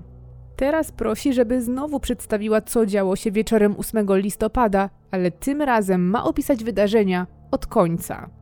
Jen robi to jednak z ogromnym trudem. Co chwila szepcze pod nosem rzeczy typu czy ja dobrze mówię? Ponownie zmienia kilka detali w opowieści, ale jest ona w miarę spójna z ostatnią. Jedynym nowym faktem, jaki dodaje, jest wieczorna rozmowa z Andrew, kolegą, który chciał się z nią spotkać, ale któremu musiała odmówić, bo nie chciała wychodzić z domu bez zgody rodziców i narazić się na awanturę. W kolejnej części przesłuchania temat schodzi na nią samą i jej przeszłość. Jennifer opowiada o swoim związku z Danielem, który musiała utrzymywać w tajemnicy przez to, że rodzice go nie akceptowali. Przyznaje się raz jeszcze do kłamstw, które powstały, żeby zaspokoić ambicje rodziców i mówi, że owszem, czuje się z nimi źle, ale obwinia o nie swoich rodziców, a w szczególności ojca, który był wobec niej bardzo surowy i miał nierealne oczekiwania. Co bardzo interesujące, Jennifer prosi, aby zachować jej kłamstwa w tajemnicy, bo jeżeli ojciec przeżyje, będzie miała ogromne kłopoty. Z każdą kolejną minutą zaczyna się otwierać coraz bardziej, ale i coraz bardziej oczerniać swojego ojca i opowiadać, jakim był tyranem. Policjant pyta, czemu w takim razie nie odeszła i czy była trzymana w domu siłą. Odpowiada, że nie i że była to jej świadoma decyzja. Jennifer za wszelką cenę próbuje zgonić winę na ojca i jednocześnie oddalać pytania na swój temat. Rozkręca się i oskarża Hanna o romans z inną kobietą, co później po weryfikacji faktów z innymi członkami rodziny okazuje się kłamstwem, bo kiedy Han miał rzekomo wychodzić z domu do kochanki pod pretekstem udania się do szwagra, rzeczywiście jeździł do szwagra. W pewnym momencie przysłuchujący ją śledczy bez zapowiedzi wychodzi z sali. Jennifer wstaje i nie wiedząc co się dzieje, nerwowo przechadza się po pokoju, po czym osuwa się na krzesło, łapie za brzuch i buja w przód i w tył. Widząc to przez lustro weneckie, jedna ze śledczych obecnych na przesłuchaniu lituje się nad dziewczyną i próbuje ją uspokoić. Wchodzi do pokoju, podaje jej wodę i pozwala na wyjście do łazienki. Kiedy Jennifer wraca w asyście policjantki, zaczyna się jej skarżyć na sposób przesłuchania i tłumaczy, że jest zdenerwowana, ponieważ w kółko pyta się ją o rzeczy, których nie wie, albo że ze stresu mieszają jej się fakty i że może to wyglądać jakby kłamała, a tak przecież nie jest. Po tych krótkich żalach Jennifer znowu jest pozostawiona sama sobie. Ponownie zaczyna się nerwowo bujać i przechadzać po pokoju. Jest już na granicy płaczu, przez co policjantka znowu wraca do pokoju przesłuchań i pociesza dziewczynę. Daje jej też podpowiedzi, jak zachowywać się w czasie przesłuchiwania i jakie ma prawa i możliwości. Detektyw Slade wraca po około pół godziny, kiedy Jennifer siedzi skulona na fotelu i płacze. Jednak śledczy nie ma tyle sympatii do dziewczyny, co jego koleżanka po fachu i pyta Jennifer wprost, czy może potwierdzić, że nie jest w żaden sposób zaangażowana w to, co stało się 8 listopada w jej domu. Moc tego pytania sprawia, że dziewczyna nie umie wydobyć z siebie słowa. Kręci tylko panicznie głową na nie. Ale detektyw drąży dalej i pyta, że skoro przez lata okłamywała rodziców, w czym jak się okazało była bardzo dobra, to jaka jest szansa, że teraz też nie kłamie? Wyraźnie roztrzęsiona Jen jednak ciągle zaprzecza. Ta wymiana zdań, która uświadamia ją, że śledczy zaczynają powątpiewać w jej tłumaczenia, trwa jeszcze jakiś czas, po czym dziewczyna zostaje zwolniona do domu. Następnego dnia, 12 listopada, rodzinę pan w końcu czekają dobre wieści. Han wybudził się ze śpiączki. Wszyscy czuwający nad nim członkowie rodziny świętują. Jennifer zaś doznaje niemal zapaści i mimo, że próbuje świętować z innymi, ostatecznie trafia do szpitalnego psychiatry. Jak później tłumaczy, jej stan zdrowia psychicznego wywołany jest traumą, związaną nie tylko z wydarzeniami z 8 listopada, ale też przesłuchaniami i tym, co wyczytała o sobie w prasie. Zarówno rodzina, jak i policja izolują na wszelki wypadek dziewczynę od ojca. Chociaż mężczyzna jest świadomy, to cały czas jest zaintubowany i pod wpływem mocnych środków przeciwbólowych. Dopiero pod wieczór jego stan stabilizuje się na tyle, że może świadomie z kimś porozmawiać. W pierwszej kolejności otacza go rodzina, ale szybko zostaje wyproszona przez detektywów, którzy chcą dowiedzieć się od niego jak najwięcej, nim ktokolwiek zdąży zainspirować jego myśli. To, co mówi policjantom, chociaż potwierdza ich najgorsze przypuszczenia, to mimo tego szokuje. Mężczyzna relacjonuje tragiczny wieczór ze swojej perspektywy. Do ich domu rzeczywiście weszło trzech intruzów. Wszyscy byli ubrani w jednakowe, czarne, poplamione farbą ubrania. Kiedy Han obudził się, jeden z nich stał nad nim i wyszarpał go z łóżka, a kiedy szli razem korytarzem, zauważył, że Jennifer stoi z jednym z nich przed swoim pokojem i że oboje coś cicho mówią między sobą. Nie rozumiał tego, co widzi. Ale wszystko wyjaśniło się dalej, kiedy razem z żoną zostali zagonieni do salonu. Jennifer swobodnie i bez asysty zeszła na dół i stała w rogu pokoju, obserwując dokładnie, jak jej rodzice są terroryzowani przez napastników. Nie była związana, nie była przestraszona, nikt jej nie groził, po prostu patrzyła. Teraz już prawie nikt nie ma wątpliwości, że dziewczyna musi wiedzieć coś więcej. Dzień później dochodzi do kuriozalnej sytuacji. Wbrew zakazowi, Jennifer zakrada się do pokoju ojca, który również wyraźnie zażyczył sobie, żeby izolować od niego swoją córkę, która teraz jest już oficjalnie głównym podejrzanym w sprawie. Dziewczyna wbrew wszystkiemu spędza w pokoju ojca kilka minut, a rozmowa jest co najmniej niezręczna. Han wyraźnie boi się córki i marzy, żeby spotkanie skończyło się jak najszybciej. Kiedy ta z pozoru normalna, ale też pełna napięcia ze strony mężczyzny rozmowa dobiega końca, Jennifer robi coś totalnie nie na miejscu i prosi ojca o pożyczkę. Chce od niego 1200 dolarów kanadyjskich, rzekomo na opłacenie studiów, które ma zacząć w styczniu. Kolejne dni są również pełne napięcia. Jennifer, będąc już pod obserwacją, organizuje pogrzeby. W pierwszej kolejności 14 listopada pochowana zostaje jej babcia, a następnie 15 listopada jej mama.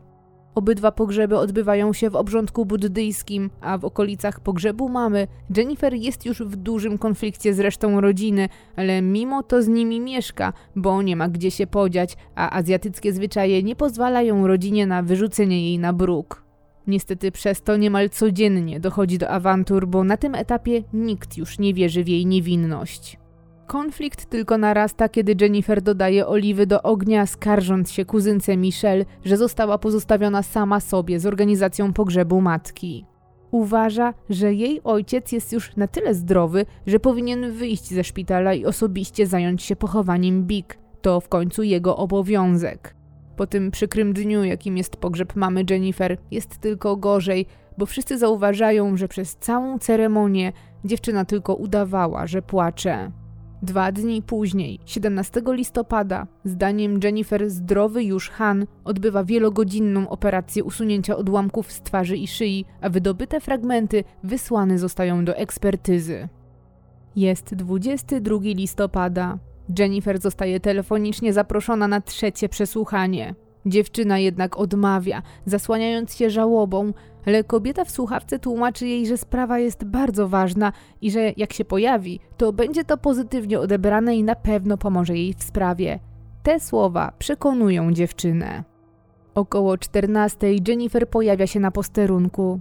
Kiedy zasiada w znanym jej pokoju, naprzeciwko tym razem nie zasiada już detektyw Slade. Zamiast niego do pokoju wchodzi detektyw Gitz, zwany przez kolegów po fachu Gator, co jest grą słów investigator, czyli śledczy, i alligator, czyli po prostu aligator. Gitz to prawdziwy weteran, który korzysta z wyjątkowo skutecznych technik, ale uznawanych przez wielu za niemoralne. Detektyw jednak nie ma czasu ani ochoty na gierki Jennifer. Dokładnie zapoznał się z każdą sekundą dotychczasowych zeznań dziewczyny. Rozmowę rozpoczyna od przedstawienia się i od razu kłamie. Mówi, że nie jest policjantem, a specjalistą od weryfikowania prawdy, zatrudnionym przez policję do pomocy właśnie w tej sprawie. Na wstępie ostrzega dziewczynę, że w swojej karierze odbył już setki, jak nie tysiące takich przesłuchań i że dzięki temu pozyskał umiejętności bezbłędnego rozpoznawania, kiedy ktoś kłamie. W czasie przesłuchania Gator planuje wykorzystanie tzw. Tak metody Reeda. Metoda ta została opracowana w latach 50. przez znanego poligrafa Johna Reeda. W uproszczeniu zakłada ona nakładanie na przesłuchanego dużej presji i surowości, która luzowana jest i zastępowana wyrozumiałością w momencie, kiedy przesłuchiwany zaczyna kierować się w stronę przyznania się i wyznania prawdy. Jedną z głównych taktyk w tej metodzie są kłamstwa i zmyłki, które mają za zadanie zapędzić przesłuchiwanego w kozi róg i maksymalnie go zestresować i tym samym zmusić do mówienia prawdy, która w tym wypadku ma być wybawieniem z opresji. W Kanadzie jest to całkowicie legalne, ponieważ policja zgodnie z wyrokiem Sądu Najwyższego może bez skrępowania kłamać i stosować podstępy, jeżeli ma ku temu solidne podstawy. Gitz zadaje Jennifer bardzo ciężkie pytania, które wręcz doprowadzają ją do łez. Nie pociesza jej jednak ani nie podaje chusteczek, tak jak miało to miejsce wcześniej. W pewnym momencie zostawia ją też samą w pokoju i zamyka na klucz, wiedząc, że wywoła to u niej atak paniki. Kiedy przesłuchanie jest wznowione, detektyw odczytuje jej prawa i poucza, że składanie fałszywych zeznań będzie surowo karane. Następnie dokładnie przypytuje ją z wydarzeń z 8 listopada. Kiedy dziewczyna płacząc i patrząc w ziemię odpowiada coś pod nosem, detektyw ruga ją i nakazuje jej mówić głośniej. Jennifer ciągle nie wie, że to wszystko gra, a taktyka Gitza przechodzi do kolejnego etapu po około dwóch godzinach. Teraz, zamiast zamęczać dziewczynę ciężkimi pytaniami, mężczyzna zaczyna wypytywać ją o jej zainteresowania i umiejętności, o dzieciństwo, wszystko to, co wyraźnie rozluźnia Jennifer. Dziewczyna po tych okropnych dwóch godzinach od razu łapie haczyk i wreszcie zaczyna odpowiadać śmiało i pełnymi zdaniami. Widząc to, Gitz również zmienia swój ton i staje się powiernikiem Jennifer, która opowiada mu teraz o trudach dorastania w azjatyckiej rodzinie. Dziewczyna zaczyna czuć się wysłuchana i zaczyna spowiadać się policjantowi ze wszystkich swoich kłamstw, ale jednocześnie szuka jego zrozumienia, które zresztą otrzymuje, bo detektyw celowo wielokrotnie staje po jej stronie i sam usprawiedliwia jej decyzje i czyny. W czasie tej rozmowy Jennifer otwiera się jak nigdy dotąd. Na światło dzienne wychodzą nowe fakty, które w końcu wydają się być szczere. Jennifer mówi o nieudanej próbie odebrania sobie życia i ciężkiej depresji, jaką przechodziła, kiedy widziała, jak jej rówieśnicy coraz bardziej oddalają się od niej i odnoszą sukcesy w życiu, podczas gdy ona siedziała w domu i przez wymagających rodziców obmyślała nowe kłamstwa. Jen narzeka też na atmosferę w domu. Opowiada, że odkąd pamięta, jej rodzice kłócili się niemal codziennie, a to na nią spadała rola rozjemcy, za co najczęściej, mimo dobrych chęci, była później atakowana. Mówiąc o tym wszystkim, dziewczyna staje się bardzo pobudzona i zmotywowana. Można odnieść wrażenie, że zaczyna czuć się bezpiecznie i że myśli, że podejrzenia powoli się od niej oddalają. Zaczyna chyba być przekonana, że udało jej się przedstawić siebie jako niewinną ofiarę swoich rodziców, tyranów. Jednak nic bardziej mylnego. Fałszywa sympatia i zrozumienie to tylko element techniki Rida. Gitz wykorzystuje wszystkie zebrane właśnie informacje, aby ostatecznie zapędzić Jennifer w kozi róg, z którego tym razem już się nie wywinie. Kolejny etap przesłuchania mężczyzna zaczyna od rozmowy na temat tego, dlaczego jej zdaniem napastnicy ją oszczędzili. Pyta się jej wprost, czy nie wydaje jej się to nielogiczne. Potem zadaje kolejne niewygodne pytanie i każe dziewczynie wytłumaczyć się z tego, kim był czarnoskóry kolega, z którym widziano ją w kawiarni. W ten sposób okazuje się, że to Ricardo, kolega Andrew, z którym Jennifer rozmawiała chwilę przed wieczornymi wydarzeniami z 8 listopada. Atmosfera w pokoju powoli znowu się zagęszcza, a Gitz uruchamia drugi tryb i przestaje pieścić się z Jennifer. Pyta ją, czy oglądała serial CSI i czy wie, jakie technologie ma do dyspozycji policja. Tłumaczy dziewczynie, że jej dom zostanie bardzo dokładnie przeszukany i śledczy znajdą każdy, nawet najdrobniejszy dowód i ślad DNA, dzięki czemu policjanci szybko rozwiążą tę sprawę. Mówi też, że policja ma teraz dostęp do niezwykle nowoczesnych technologii informatycznych i jej zeznania zostaną przeanalizowane przez komputer, który jasno wskaże błędy logiczne i gdzie mija się z prawdą. Gitz mówi też dziewczynie, że policja jest w posiadaniu danych z satelity wojskowego, który nagrywa wszystko, co widzi w wysokiej rozdzielczości. Mało tego, potrafi nagrywać nawet przez ściany. Między wierszami wskazuje też, że w ostatnich dniach pojawili się anonimowi świadkowie, którzy doskonale widzieli, co stało się w jej domu i że podobno jest ich dużo, bo każdy chce zarobić na tej medialnej tragedii. Śledczy zwracał uwagę, że gazety zaproponowały przecież wysoką nagrodę za rozwikłanie tajemnicy, a chętnych wcale nie brakuje. Na deser Gitz odkrywa swojego asa w rękawie, którego trzymał do samego końca. Zdradza Jennifer, że jej ojciec złożył już zeznania i że nie pokrywają się one z tym, co do tej pory mówiła policji. Po tej lawinie informacji, które spadły na Jen jak grom z jasnego nieba, Gitz znowu przyjmuje przyjacielski ton i zachęca dziewczynę do przyznania się i przedstawienia swojej osoby jako ofiary złego wychowania, nadużyć ze strony surowych rodziców i splotu wielu niefortunnych okoliczności. Śledczy tłumaczy jej, że najlepszym wyjściem z sytuacji jest przyznanie się do wszystkiego i kooperacja z policją, bo jej udział w sprawie jest niezaprzeczalny i tylko prawda może zdjąć z niej ciężar, który nosi od lat. Podkreśla też, że policja doskonale wie, że to nie ona pociągnęła za spust i prosi, by wskazała osoby za to odpowiedzialne. Wtedy Jennifer całkowicie się poddaje i łamiącym głosem wypowiada słynne w tej sprawie słowa: co się teraz ze mną stanie. Jednak przyznanie się do winy Jennifer nie brzmi tak, jak chciałby tego Gitz. Jen zeznaje bowiem, że faktycznie to ona zleciła napad na swój dom, ale to ona miała być jedyną ofiarą i że w ten sposób chciała odejść i ulżyć swoim rodzicom. Mówi, że nie wie, kim byli napastnicy i że numer do ich szefa, mężczyzny o ksywie Homeboy, czyli ziomek, dostała od ciemnoskórego chłopaka Ricardo wtedy w kawiarni. Teraz przyznaje, że Homeboy zgodził się na wykonanie roboty za 2000 dolarów kanadyjskich. Gitz nie jest zadowolony z tego, co mówi dziewczyna, bo doskonale wie, że kłamie.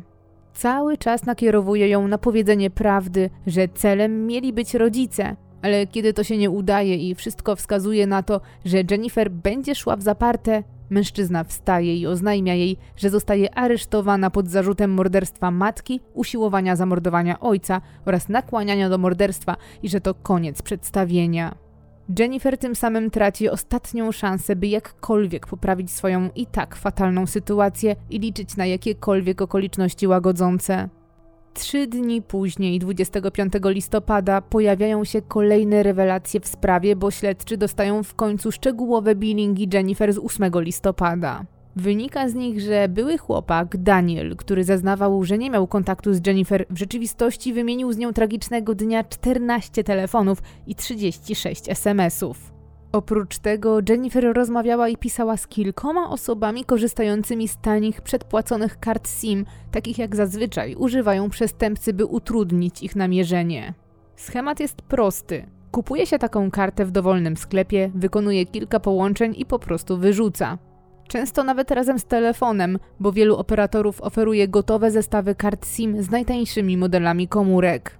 Policja wie, że to ważny trop i od razu zabiera się do analizy tych numerów, zwłaszcza pod kątem lokalizacji w oparciu o logowania do stacji BTS. W taki sposób jeden z telefonów doprowadza ich do Rexdale, jednej z biedniejszych okolic w Toronto, a dokładniej do domu czarnoskórego Lenforda. Chłopak jest kompletnie zdziwiony wizytą i twierdzi, że nie wie nic o sprawie. W czasie przesłuchania wychodzi jednak na jaw, że zna się z Danielem Łongiem, czyli byłym Jennifer.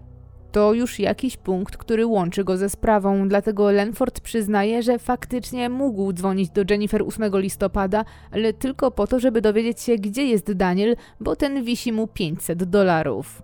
Mężczyzna ma też mocne alibi, bo w czasie dokonywania zbrodni był w pracy, co potwierdza system wejść i wyjść działający na odcisk palca.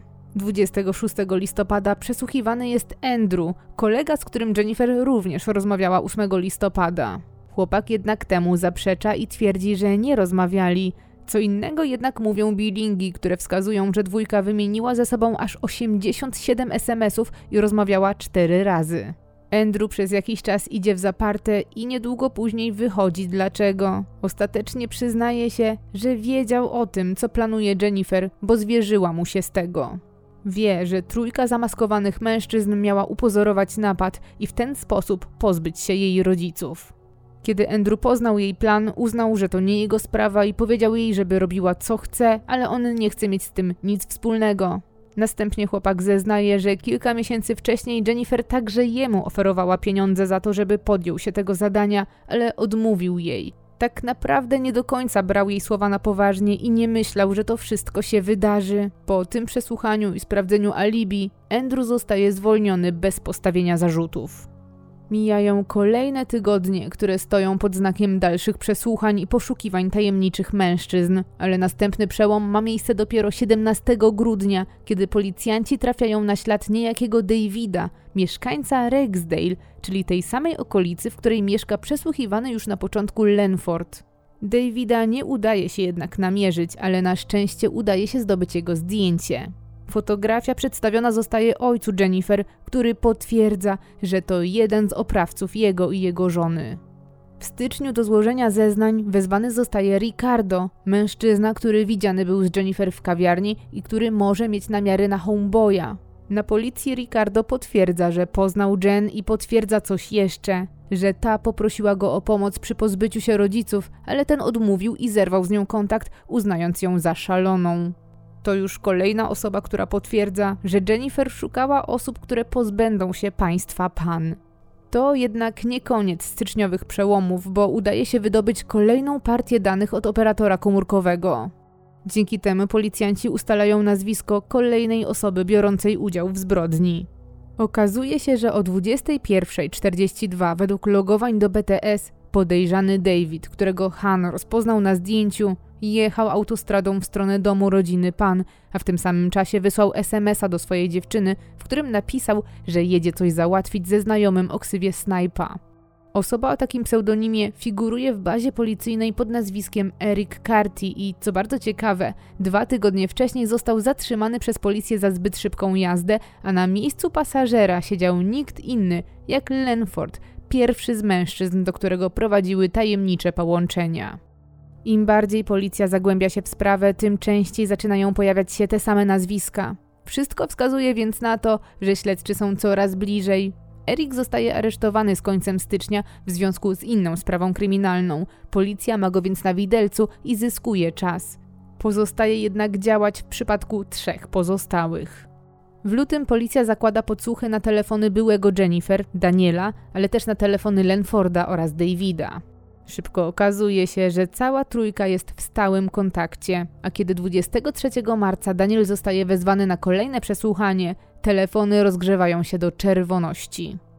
Podsłuchy przynoszą efekt, bo Lenford mówi Danielowi coś bardzo jednoznacznego, że będzie trzymał język na kłódkę w zamian za 20 tysięcy dolarów. Daniel zgadza się na taki układ. Następnego dnia policja przesłuchuje Daniela przez prawie 7 godzin. Przez całe przesłuchanie były chłopak Jennifer wielokrotnie sam sobie zaprzecza i kilka razy przyłapany jest na kłamstwie. Kiedy śledczy pytają go, czy zna Lenforda i Davida, ten zaprzecza, ale policja nie konfrontuje go z tym, co wie i pozwala mu wierzyć, że kupili jego kłamstwo. Kiedy Daniel opuszcza komisariat, od razu dzwoni do Lenforda i ostrzega go, że policja o nich wie. Ostrzega go również przed tym, że policja może próbować blefować, że David ich wydał. Trzy dni po Danielu na komendę zostaje wezwany Lenford, jednak i on nie przyznaje się do niczego, poza znajomością kilku osób i tego, że ma ksywę Homeboy. Zarzeka się, że nic nie wie o żadnej Jennifer ani o Ricardo, który rzekomo miał jej przekazać jego numer. Policja potrzebuje teraz solidnych dowodów, a 12 kwietnia następuje kolejny przełom, bo udaje się dotrzeć do dziewczyny, z którą z autostrady SMS-ował David tuż przed zabójstwem. Kobieta potwierdza, że rozmawiała wtedy z Davidem, identyfikuje też partnera z akcji, o którym wspominał w wiadomości, jako Erika. W oparciu o te zbierane miesiącami rewelacje, inne podsłuchane rozmowy i przechwycone wiadomości, jak również zeznania Jennifer, wystawiony zostaje nakaz aresztowania dla Davida i Erika. Dwa tygodnie później aresztowany jest też Daniel Wong, kiedy policja otrzymuje od operatora komórkowego kolejną paczkę wiadomości i lokalizacji logowań do nadajników BTS. Wskazują one, że Daniel chwilę po ogłoszeniu aresztowania Jennifer Pan w listopadzie ubiegłego roku nie tylko kontaktował się, ale i osobiście spotykał z Lenfordem, który to zaś mocno komunikował się z Davidem i Erikiem.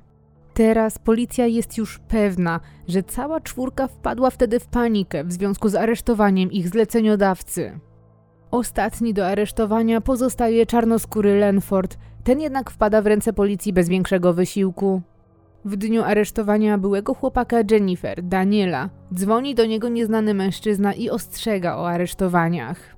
Policja decyduje się zadzwonić do mężczyzny, żeby sprawdzić, kim jest. Ten przedstawia się jako Geoffrey Fu. Od razu zdradza też, że jest przyjacielem Daniela Wonga. Przy okazji składa bardzo ważne i obciążające zeznania. Mówi, że 8 listopada w nocy zadzwonił do niego Lenford i kazał przekazać Danielowi, że zadanie zostało wykonane. Po złożeniu tych zeznań mężczyzna wychodzi wolno. Prokuratura chce wykorzystać go jako kluczowego świadka w sprawie. To dzięki jego słowom ostatni z napastników, Lenford, zostaje aresztowany z początkiem maja 2011 roku. Cała czwórka jest już w rękach policji. Danielowi, Davidowi i Lenfordowi stawiane są te same zarzuty: morderstwa pierwszego stopnia Big Pan i usiłowanie zabójstwa Hanna Pan oraz spisek w celu popełnienia zabójstwa obojga, zaś Erik oskarżony jest jedynie za pomocnictwo. Materiał dowodowy zbierany jest jeszcze przez kolejne miesiące, a akt oskarżenia napisany zostaje dopiero końcem lutego 2014 roku. Proces rusza 19 marca, czyli 3,5 roku od feralnego wieczora. Zdaniem dwóch prokuratorów koronnych, którzy formułują akt oskarżenia, Jennifer Pan od miesięcy planowała pozbycie się rodziców. Powiedziała o tym najpierw Andrew, który jeszcze w liceum chwalił się, że wielokrotnie napadał na ludzi. Andrew odmówił jednak wykonania zlecenia, ale polecił jej swojego współlokatora Ricardo, który najpierw się zgodził, ale ostatecznie wycofał i oddał pieniądze. Jen zwróciła się więc do byłego chłopaka Daniela Wonga, który zgodził się jej pomóc. Nie zrobił tego oczywiście bezinteresownie. Dziewczyna skusiła go wizją tego, że odziedziczy majątek rodziców wyceniony na milion dolarów kanadyjskich, którym podzieli się z nim po połowie. Na kilka miesięcy przed zbrodnią para nawet potajemnie wróciła do siebie, mimo że Daniel oficjalnie kontynuował związek z Katriną, a nawet mimo tego, że zorientował się, że pogróżki, jakie otrzymywał, były wysyłane z telefonu Jennifer. Wizja ogromnych pieniędzy była jednak bardziej atrakcyjna i pozwoliła wybaczyć wiele. To właśnie Daniel skontaktował Jen z Lenfordem, który zgodził się wykonać zlecenie i zwerbował do pomocy swoich dwóch kolegów, Erika i Davida. Ustalono, że około 22, kiedy ojciec Jennifer już spał, a matka oglądała telewizję, dziewczyna wróciła do swojej sypialni, skąd zadzwoniła do Lenforda, żeby dać znać, że mogą zaczynać. Niedługo potem do domu weszła trójka napastników: Lenford, David i Eric. Daniela, byłego chłopaka Jen, nie było na miejscu, ale o wszystkim wiedział i czekał na wieści. Zgodnie ze zleceniem trzej mężczyźni ruszyli do ataku, obezwładnili rodziców i usadzili ich na kanapie.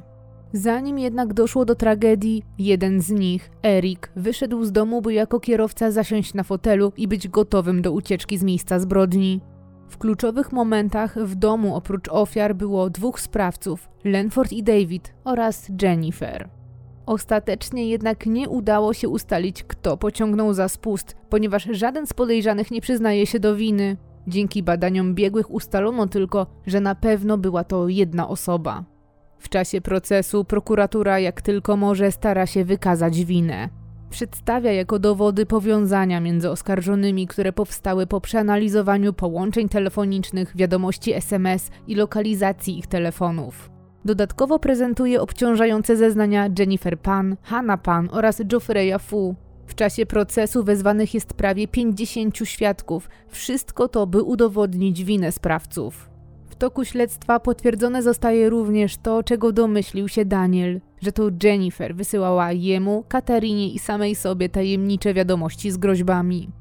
Ten emocjonujący i medialny proces trwa aż do grudnia 2014 roku i w wielu aspektach ma jednak charakter poszlakowy. Ostatecznie jednak zapadają bardzo surowe wyroki. Jennifer, Daniel, Lenford i David wszyscy otrzymują karę dożywotniego pozbawienia wolności bez możliwości przedterminowego zwolnienia. Erik za pomocnictwo w zbrodni otrzymuje karę 18 lat pozbawienia wolności z możliwością przedterminowego wyjścia po 9 latach odbycia kary. Sprawa zostaje zakończona. Ale niestety nie dla wszystkich. Han nigdy nie wrócił do zdrowia fizycznego ani psychicznego. Z powodu chronicznego bólu, jaki na pamiątkę został mu po tej tragicznej nocy, musiał porzucić pracę. Stracił też wszystkie zainteresowania i stał się wręcz wrakiem człowieka. Mężczyzna wyprowadził się też z niegdyś domu marzeń i zamieszkał z matką i siostrami. Wielokrotnie też próbował sprzedać swój dom, ale ze względu na jego złą sławę i to, że każdy wiedział, co się w nim wydarzyło, nigdy nie znalazł kupca. Felix, brat Jennifer, po zbrodni zamknął się w sobie. Bardzo mocno przeżył śmierć matki, która była jego powierniczką i ostoją w ciężkich momentach. Zrealizował co prawda marzenie ojca i otrzymał tytuł magistra inżyniera na kierunku inżynierii mechanicznej. Znalazł też zatrudnienie w zawodzie, ale po trzech latach przebranżowił się i został cenionym programistą i analitykiem biznesowym w branży finansowej, co pozwala sądzić, że wcześniej spełniał nie swoje ambicje. Jennifer odbywa karę dożywotniego pozbawienia wolności w zakładzie dla kobiet w Kitchener w prowincji Ontario. Żyje jej się tam bardzo dobrze, bo nie jest to zwykłe więzienie, jakie przychodzi nam do głowy. Nie ma tam zimnych cel bez okien. Na terenie tego więzienia znajduje się coś na wzór osiedla domków jednorodzinnych. Każdy z tych uroczych domków zamieszkuje kilka osadzonych kobiet, które dbają o wspólną część, ale mają też swoją przestrzeń. Mimo to Jennifer w listach do Daniela narzekała na warunki i jakość życia. Okazji do narzekań już jednak nie ma, bo niedługo po osadzeniu otrzymała dożywotni zakaz kontaktu z Danielem. Taki sam zakaz kontaktu ma niemal z każdym członkiem rodziny, z Hanem i Felixem na czele, którzy zresztą sami o niego zabiegali. Dzisiaj ta zaledwie 36-letnia kobieta dalej nie przyznaje się do winy i wciąż utrzymuje, że nigdy nie zleciła ataku na swoich rodziców. Ze wszystkich opisanych osób największą karę odbywa jednak Big, dla niej 8 listopada 2010 roku zasądzono karę śmierci.